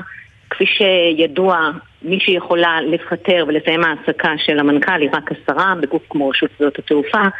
השימוע היום היה שימוע אה, מביך בלשון המעטה, ההחלטה התקבלה הרבה זמן מראש, טענו והבאנו טיעונים כבדי משקל, במשך שעתיים הצגנו מסמכים, ראיות, חומרים, לא לוקח יותר מארבע שעות ומתקבלת החלטה זה ברור שמדובר בשימוע כן. למראית עין. והדברים מדברים בעד עצמם. רגע, תסביר לי, הוא מדבר על איומים בהודעה שלו? נכון, אנחנו גם הצגנו את זה במהלך השימוע. אה, כן, יושב ראש הרשות, שהוא אה, אה, בעניין הזה עושה דברה של השרה. האלוף במילואים ג'רי גרשון. נכון מאוד. יצחק ג'רי לא גרשון. נכון, הוא לא חסך באיומים כלפי אה, חגי. אמרתם בכתבה שזה... לא, לא, לא, רגע, רגע, אה, אה, בוא, אנחנו, המאזינים שלנו, רגע, האיומים, מה זה איומים? מה זה איומים? אל תדאג, תקבל את התשובה לאיומים, אני רק אסביר. ההתפטרות סלש פיטורים הללו באו לאחר שאותו יו"ר מנסה באיומים לגרום לחגי לשים את המפתחות וללכת, תוך שהוא אומר לו שהוא ממליץ לו לעזוב בטוב, שאם לא כן, הוא יפיץ דיבתו, הוא ידאג שהוא לא יוכל למצוא עבודה בהמשך. כלומר, הוא אומר לו, תדע לך שאנשים שעזבו בנסיבות רמות יתקשו למצוא עבודה בהמשך ואתה איש צעיר, חבל. חגי, מי שמכיר אותו, איומים לא מפחידים אותו, ואמר לו, אני נשאר. אלה האיומים, זו רק דוגמית. יש לך את זה בכתב, בהקלטה? מה, פחות חשוב איך יש לי את זה כרגע. לא, זה כן חשוב, כי זה, זה כן חשוב, אנחנו מדברים פה על גוף ממשלתי, שני קצינים שהם שניהם אלופים בצה"ל, ואת מדברת פה על שיח מאפיונרי. ברור שזה חשוב. אני לא אתן, אתה תיתן לו את התארים. אני תיארתי בפניך את מה שהיה. ככה הוא אומר לו? כדאי לך לעזוב בטוב? נכון. כך הוא אומר לו. אני מאוד אשמח לקבל את תגובתו של האלוף במילואים יצחק ג'רי גרשון בהקשרים האלה. זה בטח לא דרכי. טוב, אה, עורכת הדין, אה, אם הדברים לא היו מגיעים לכדי זה שהוא מוזמן לשימוע, אה, ואז, ואז מחליט להתפטר, הוא היה שומר לעצמו את העובדה שהוא רואה דברים שמתנהלים לא בצורה נכונה, ושיש חלוקת ג'ובים ושהכול פוליטי? א', לא אמרתי שיש חלוקת ג'ובים והכול פוליטי. אני כן אומר שחגי בא לעבוד, מי שמכיר אותו הוא איש עבודה. זה המקרה הראשון ברשות שדות התעופה מאז הקמתה שלאחר כחצי שנה מפטרים מנכ"ל, אין לזה תקדים. למעשה כל שנות קיומה של רשות שדות התעופה היה מנכ"ל אחד בלבד שפוטר למעט חגי וזה היה, היה לאחר שבע שנים, כלומר בהארכת הקדנציה והדברים מדברים בעד עצמם. הצגנו את רשימת העשייה והביצועים שלו שהקפיצו והרימו את הרמה של רשות שדות התעופה ברמה, לרמה אחרת ממה שהם הכירו בכל ההיבטים. חגי הוא איש עשייה, הוא לא איש פוליטי בשום צורה ודרך, ולכן הוא לא מתעסק ב- אה, בנושאים האלה עליהם דיברת. אוקיי. אה, עורכת הדין איילה הוניגמן, שמייצגת את חגי טופולנסקי, תודה רבה לך. תודה. תודה לכם. ואני מחכה לשמוע את התגובה של יצחק ג'רי גרשון, כי זה האשמות מאוד חמורות, מה ששמענו כאן. מאוד חמורות, והשיח הזה, אני לא יודע, אני, מי ישורנו? טוב, הגיע הזמן קצת, אה, כן. קצת ליהנות גם, כן? מטבע לשון, כל שבוע ערך מוסף על מילה אחרת.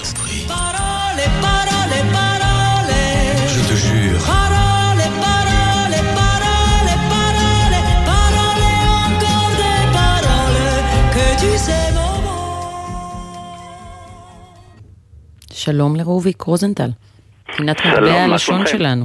אנחנו בסדר, איך אתה? אני אישית בסדר, אה, מה שקורה, אני לא, אני לא ארחיב, אנחנו רוצים לדבר על השפה, וכמובן שהשפה מתחברת, אבל אה, זה שבוע חקיקה. מחוקקים חוקים בלי הרף, אז ברור שהמילה שלנו היא גם חקיקה וגם חוק, קודם כל חוק, ולצידו החברה שלה חוקה. אז המילים האלה, חוק וחוקה, הן מאוד נפוצות במקרא, בתנ"ך. צריך להבין בכלל שהתנ"ך, חלק גדול ממנו הוא ספר חוקים. הם חוקים שניתנו לעם ישראל ישירות מכבודו למעלה, והרבה פעמים דרך אה, עושי דברו עלי אדמות. ולכן המילה הזאת כל כך נפוצה, ובכמה ספרים היא העיקר. אה, ומופיעות הרבה מאוד פעמים בתנ"ך כאמור, אבל מעניין במיוחד הוא המקור של המילה. המילה חוק וגם חוקה בעקבותיו, מאיזה שורש זה? חוט כ- חטא קוף.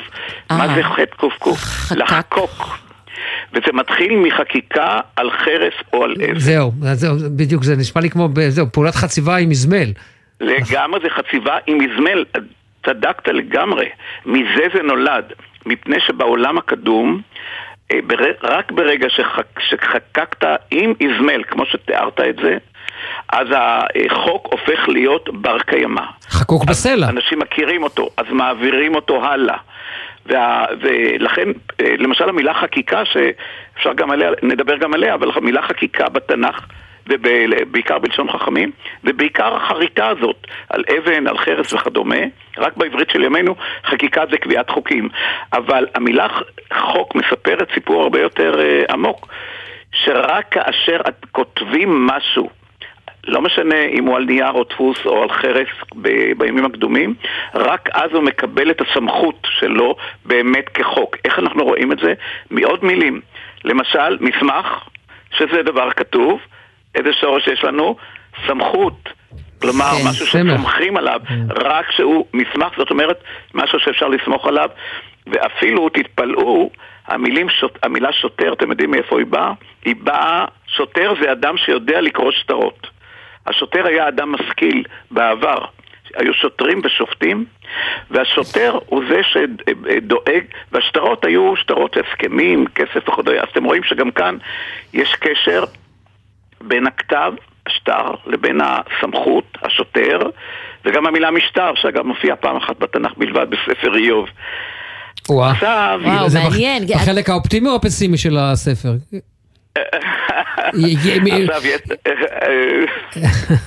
אבל אתם יודעים, אתם מדברים על... pick your choice. כן, אבל אתם מדברים על חקיקה ועל דבר שצריך אה, לעשות אותו באזמל, כלומר, משהו שאי אפשר למחוק כל כך בקלות. בדיוק, וזה מוביל לה- להבדל בין חוק לבין חוקה, שהוא מאוד מרכזי או, בדיון היום כמובן. כן, כי באנגלית זה בתנ"ך- שונה, נכון? זה law ו-constitution, זה שתי מילים שונות ב- ב- נכון, בלועזית. ובעברית זה חוק וחוקה, כי חוק וחוקה מופיעים בתנ"ך.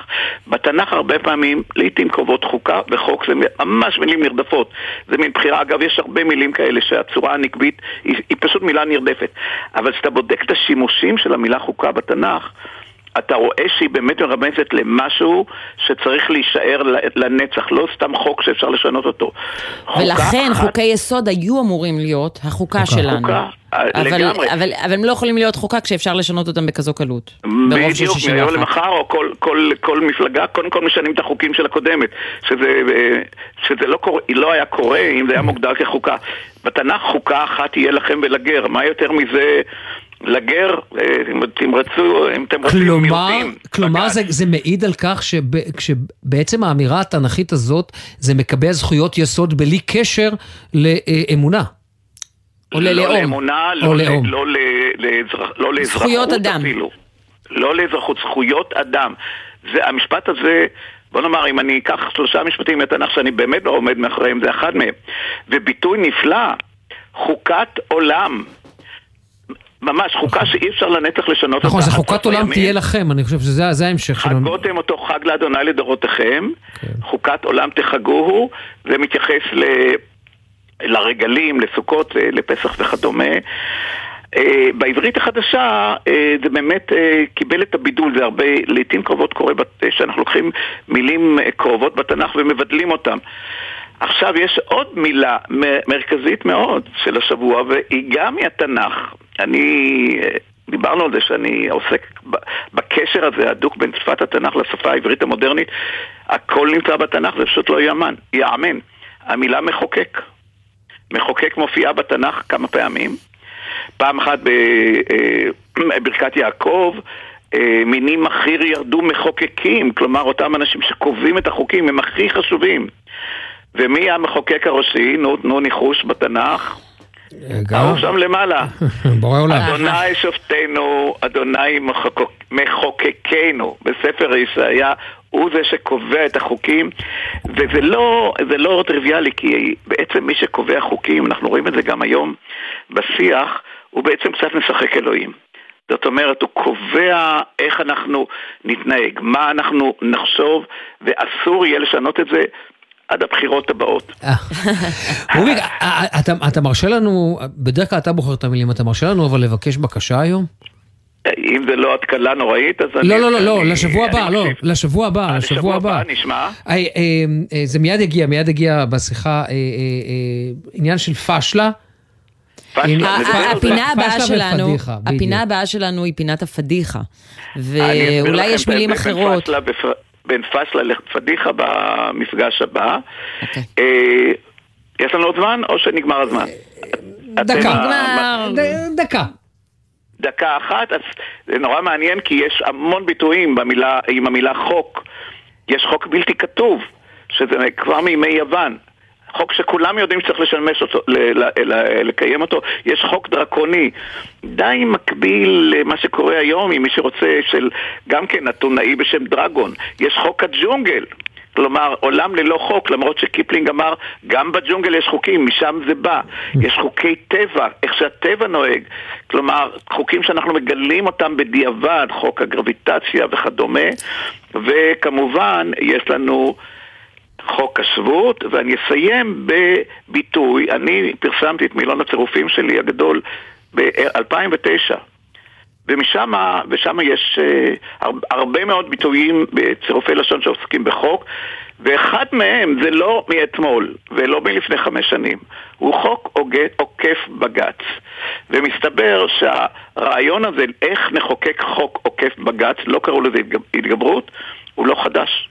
הוא פשוט היה תמיד, תמיד חיפשו דרך לעקוף את בג"ץ, ויכול להיות שיצליחו הפעם. רוביק רוזנטל. נראה שכך, תודה רבה, רוביק תודה. רוזנטל. תודה לכם, להתראות, להתראות. ואל תעשו פשלות במשך שבוע, אז נוכל לדבר. להתראות, ביי. והנה בכל זאת עוד כמה פאשלות. כוכבים משתפים בפדיחות על הבמה. שלום דורית ראובני. שלום רב. את יודעת, אה, את מתקשרת לקלאסיקה, אה, לך בטוח לא היו פדיחות. אני, האמת שהיה לי קשה, ב, ב, ב, איך אומרים, ב, בציפורניים ניסיתי ל, למצוא משהו ככה שהוא אה, לא רגיל. אוקיי, ובוא נתחיל ישר מהלא רגיל ואז נחזור לרגיל. ומה מצאת? טוב, האמת שמצאתי ככה בפינצטה אה, שני קטעים, שני אירועים. כמובן שזה הכל קשור להופעות. אחד מאוד ישן, לפני הרבה שנים, כשעוד בכלל לא היו פלאפונים, היו לי שתי הופעות באותו ערב.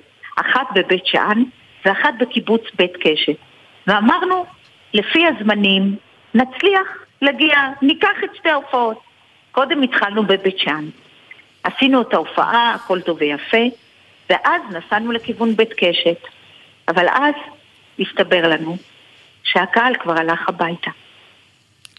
מה? מה זהו, קרה? לא, חיכ... לא חיכו לנו. מה, לא אה, יכלתם? למה, למה אני אומרת, למה אני אומרת ש, שלא היו פלאפונים? לא היה איך להתקשר. איך להגיד, חבר'ה, אנחנו בדרך, אה, יש לנו רייס שאומר לנו איך, מתי מגיעים, אין, לא היה דבר כזה. הגענו פשוט לאולם ריק, ואז הסתבר שאיחרנו את המועד. הגענו מאוחר מדי. לא להאמין שחיינו פעם בלי טלפונים. זהו, אז אה, בגלל זה אני מציינת את זה. כלומר, הדבר אני, השני- אני חייתי בתקופה הזאת, זה לא שלא לא הייתי, חייתי בתקופה הזאת, לא הייתי צריכה יותר מדי לתפקד, אבל חייתי בתקופה הזאת ואני לא מצליחה להיזכר איך, איך עשינו דברים.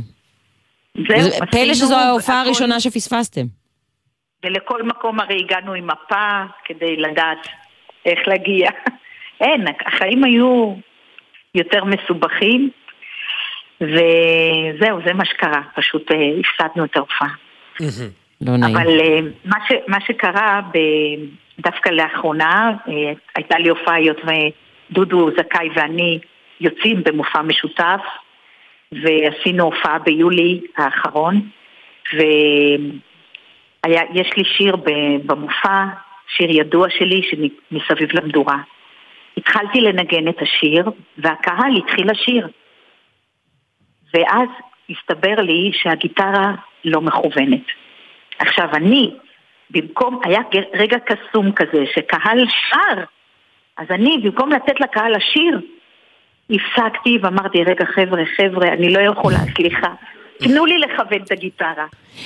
תגידי, איך ואז- זה, איך זה היה נשמע כש, כשהגיטרה לא מכוונת? תסבירי לי, כמה, זה כמה לא צורם רק- זה?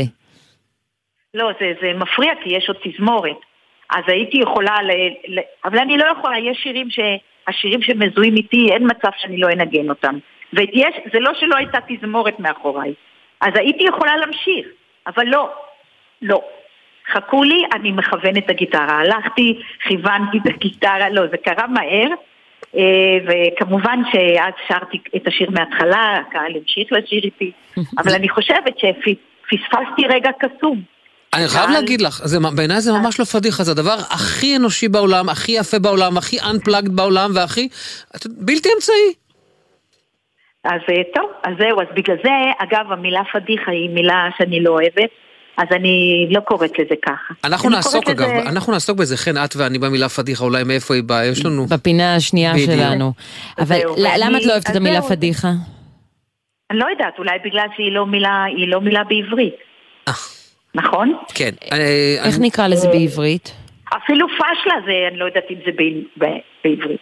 נכון, טוב, אנחנו נבדוק את זה עם. המומחה שלנו. אבל- בדיוק. אבל... אה, צריך. זהו, צריך למצוא מילה, אבל. אולי את לא אוהבת את המילה פדיחה או פשלה, כי את גם מאוד לא נעים לך כשיש לך פדיחה או פשלה? ברור. ברור. בגלל זה... ובגלל זה את לא- גם עוצרת לא- לכוון לא את. הגיטרה במקום פשוט לזרום עם התזמורת? נכון. את יודעת... עשיתי לך פה פסיכולוגיה בגרוש על רגל אחת. כן, כן. אני יכולה לדבר על ההופעות? זהו, כן. זה- בדיוק העניין, א- איך מקבלים את זה? את יודעת, אה, אה, את רואה גם קהל צעיר? לא, היא שאלה אם היא יכולה לדבר על ההופעות שלה. לא, לא, על ההופ- זה, זה, זה בסדר, זה מתאים לשאלה. כן. חבר'ה, יש לנו קהל יפה, אנחנו רצינו לבדוק את זה כשהיינו ביולי במועדון הגריי ביהוד, וראינו שקהל, אה, אה, איך, איך אומרים, גדש את האולם, ובעקבות ההופעה הזאת החלטנו לעשות עוד אה, סבב של הופעות, ומגיע גם קהל צעיר. זה קהל... כמה צעיר? אה, כמה צעיר, שהחל מ-40 ומטה ו-40 ומעלה, והיום אני אפילו יכולה לספר לכם שביקשה ממני מעריצה, שהיא בעצם, אני לא יודעת כמה היא מעריצה, יש לה בן, בן 11, ליום הולדת היא רוצה שאני אשיר את האיש מן הבקעה. לי- לילד בן 11. אז, אז אתם מבינים שאם יש חינוך מוזיקלי בבית, ומשמיעים את, את השירים היפים שלנו, שהיום כבר לא כותבים כאלה, אז, אז, אז מגיע גם קהל צעיר ויפה. אני אגלה לך משהו מאחורי הקלעים, משהו קטן מאחורי הקלעים. אה, כששמעתי שאת מתראיינת, אמרתי לעורך שלנו, רועי, שאני רוצה להשמיע אחרייך את האיש מן הבקעה. יא, איזה יופי, זה שיר באמת אהוב. וה, ועכשיו אני יכולה לספר שכבר ביום שישי הבא, שלישי לשלישי, יש לדודו ולי הופעה באלמה בזיכרון יעקב, אחר כך ב-16 לרביעי בזאפה הרצליה, ואחר כך ב-30 למאי חוזרים לגריי ביהוד. אז זה חשוב שלא יהיו שתדעו ש- פדיחות. זהו, וגם שנמשיך, שלא נפסיק לשיר, שנמשיך, כי השירה מאחדת אותנו תמיד. דורית ראובני, לא פדיחות, לא פאשלות, רק הופעות, תודה. בדיוק, תודה לכם. טוב, אה, אה, השיר הזה נפלא ברקע, אבל אנחנו, יש לנו כאן אה, תגובה לקרוא רגע, אני אשים את המשקפיים, כי אחרת אני לא אקרא אותה נכון. אז ככה, יצחק אה, ג'רי גרשון בתגובה, מעולם לא איימתי על אדם כלשהו, כל שכן על אלוף לשעבר בצה"ל. זה תהליך שהתחיל עוד לפני הבחירות, שבו אנחנו לא היינו שבעי רצון מהעבודה מולנו כדירקטוריון. ועכשיו כמה המלצות לסופש, בבקשה. אהלן, שלום לכם, כאן דני רופ. אה, הולכת להיות שבת מדהימה, יפה, נעימה ואביבית. זה הזמן לטייל. אני הכי אוהב בארץ את הצפון, גם את הדרום, כן, גם את המדבר, אבל בימים האלה של אה, חורף, אה, אני אוהב את הצפון עם המראות של המים והמפלים והחרמון הלבן אה, והמקומות הנסתרים בצפון הארץ, ברמת הגולן ובגליל. אז אני הכי ממליץ, אה, אם אתם יכולים להגיע לאתר החרמון, כי עוד יש שם שלג, אה, ולחוות אותו, ואם לא, אז אה, כל היישובים מסביב, למשל אודם, יער אודם, כל האזור הזה זה אזור קסום, אני תמיד מרגיש בחו"ל כשאני נמצא שם. אז ההמלצה שלי לשבת הזאת, צפון הארץ. בשבוע אחרי זה סעו לדרום, לנגב, הוא גם פורח. יאללה, שיהיה סוף שבוע נעים ושבת מדהימה. תודה לדני, ותשמע, רעידת אדמה מטאפורית, ריטה, לראשונה כנראה בחייה, מתבטאת אה, באופן פוליטי. אה, היא אומרת, זאת הפעם הראשונה שאני חורגת מההחלטה שלי לא להביע עמדות בנושאים אקטואליים, אה, אבל היא אומרת, בפוסט ארוך, שלא כל מה שיש לו רוב בחדרי הוועדות בכנסת מחליף את התחושות בחדרי הלב. שינויים כל כך דרסטיים נעשים בתהליך, בסבלנות, בהתייעצות והסכמה רחבה ככל האפשר. מעניין אם זה יוביל עכשיו אולי גל של עוד אה, אומנים, כי יש אומנים שמתבטאים, אבל לא אומנים ברמת פופולריות לאומית כזאת, ועכשיו זהו. אה, ניפרד. כן, העורך שלנו, רועי ולד, המפיקים אה, נמרוד פפרני ועמליה זקס לוי. על הביצוע הטכני בן שני, אורי דהן ומיכל כהן, בפיקוח הטכני אילן גביש, עורך הדיגיטל יוסי ריס, מיד אחרינו, בעתיד עכשיו, עם דרור גלוברמן. תודה אמיר, תודה על התה. על הכל, על החברות. נתראה ונשתמע בשבוע הבא. אחלה סופש. בוא לבדי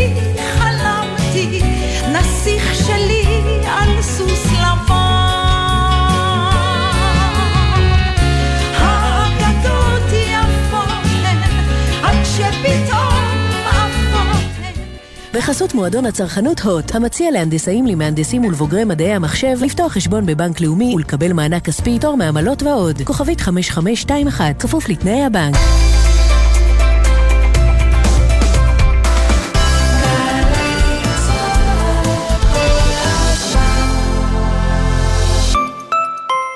עמיתי מועדון חבר, ימים אחרונים להטבות ייחודיות על דגמי יונדאי 2023 מבית קולמוביל עד 24 בפברואר. לפרטים כוכבית 8241 או באתר מועדון חבר. זה הכל בשבילך, קבלו משוואה, כמה זה יחס אישי, כפול מרצים מעולים, לחלק לכיתות קטנות, התשובה, 90% השמה בשנה שעברה. עזריאלי, חממה למהנדסי העתיד ולמהנדסות העתיד. לפרטים כוכבית 9087. אקדמית להנדסה, ירושלים. תלמידי תיכון, רוצים לחוות שנה משמעותית לפני הצבא? אתם מוזמנים למכינות ולשנות השירות של בינה, הבית של היהדות הישראלית.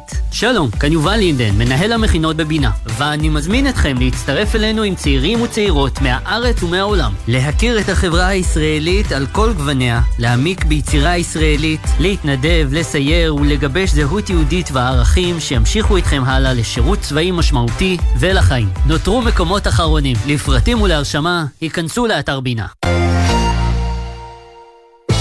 ציפורי לילה מאחורי הקלעים.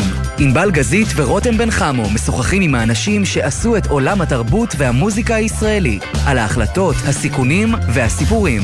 והשבוע, יזהר אשדוד. רציתי להיות עורך מוזיקלי, אז צלצלתי לגלי צה"ל, אמרו לי דובי לנץ, הוא אומר בוא להיבחן. אני זוכר שהכי הרשים שהוא שאל אותי מי הפיק את Papa Was a Rolling Stone, והבאתי לו איזה נורמן ויטפילד, ואומר אוקיי, תשמע, מבחינתי התקבלת. מוצאי שבת בחצות, גלי צה"ל. מיד אחרי החדשות, דרור גלוברמן.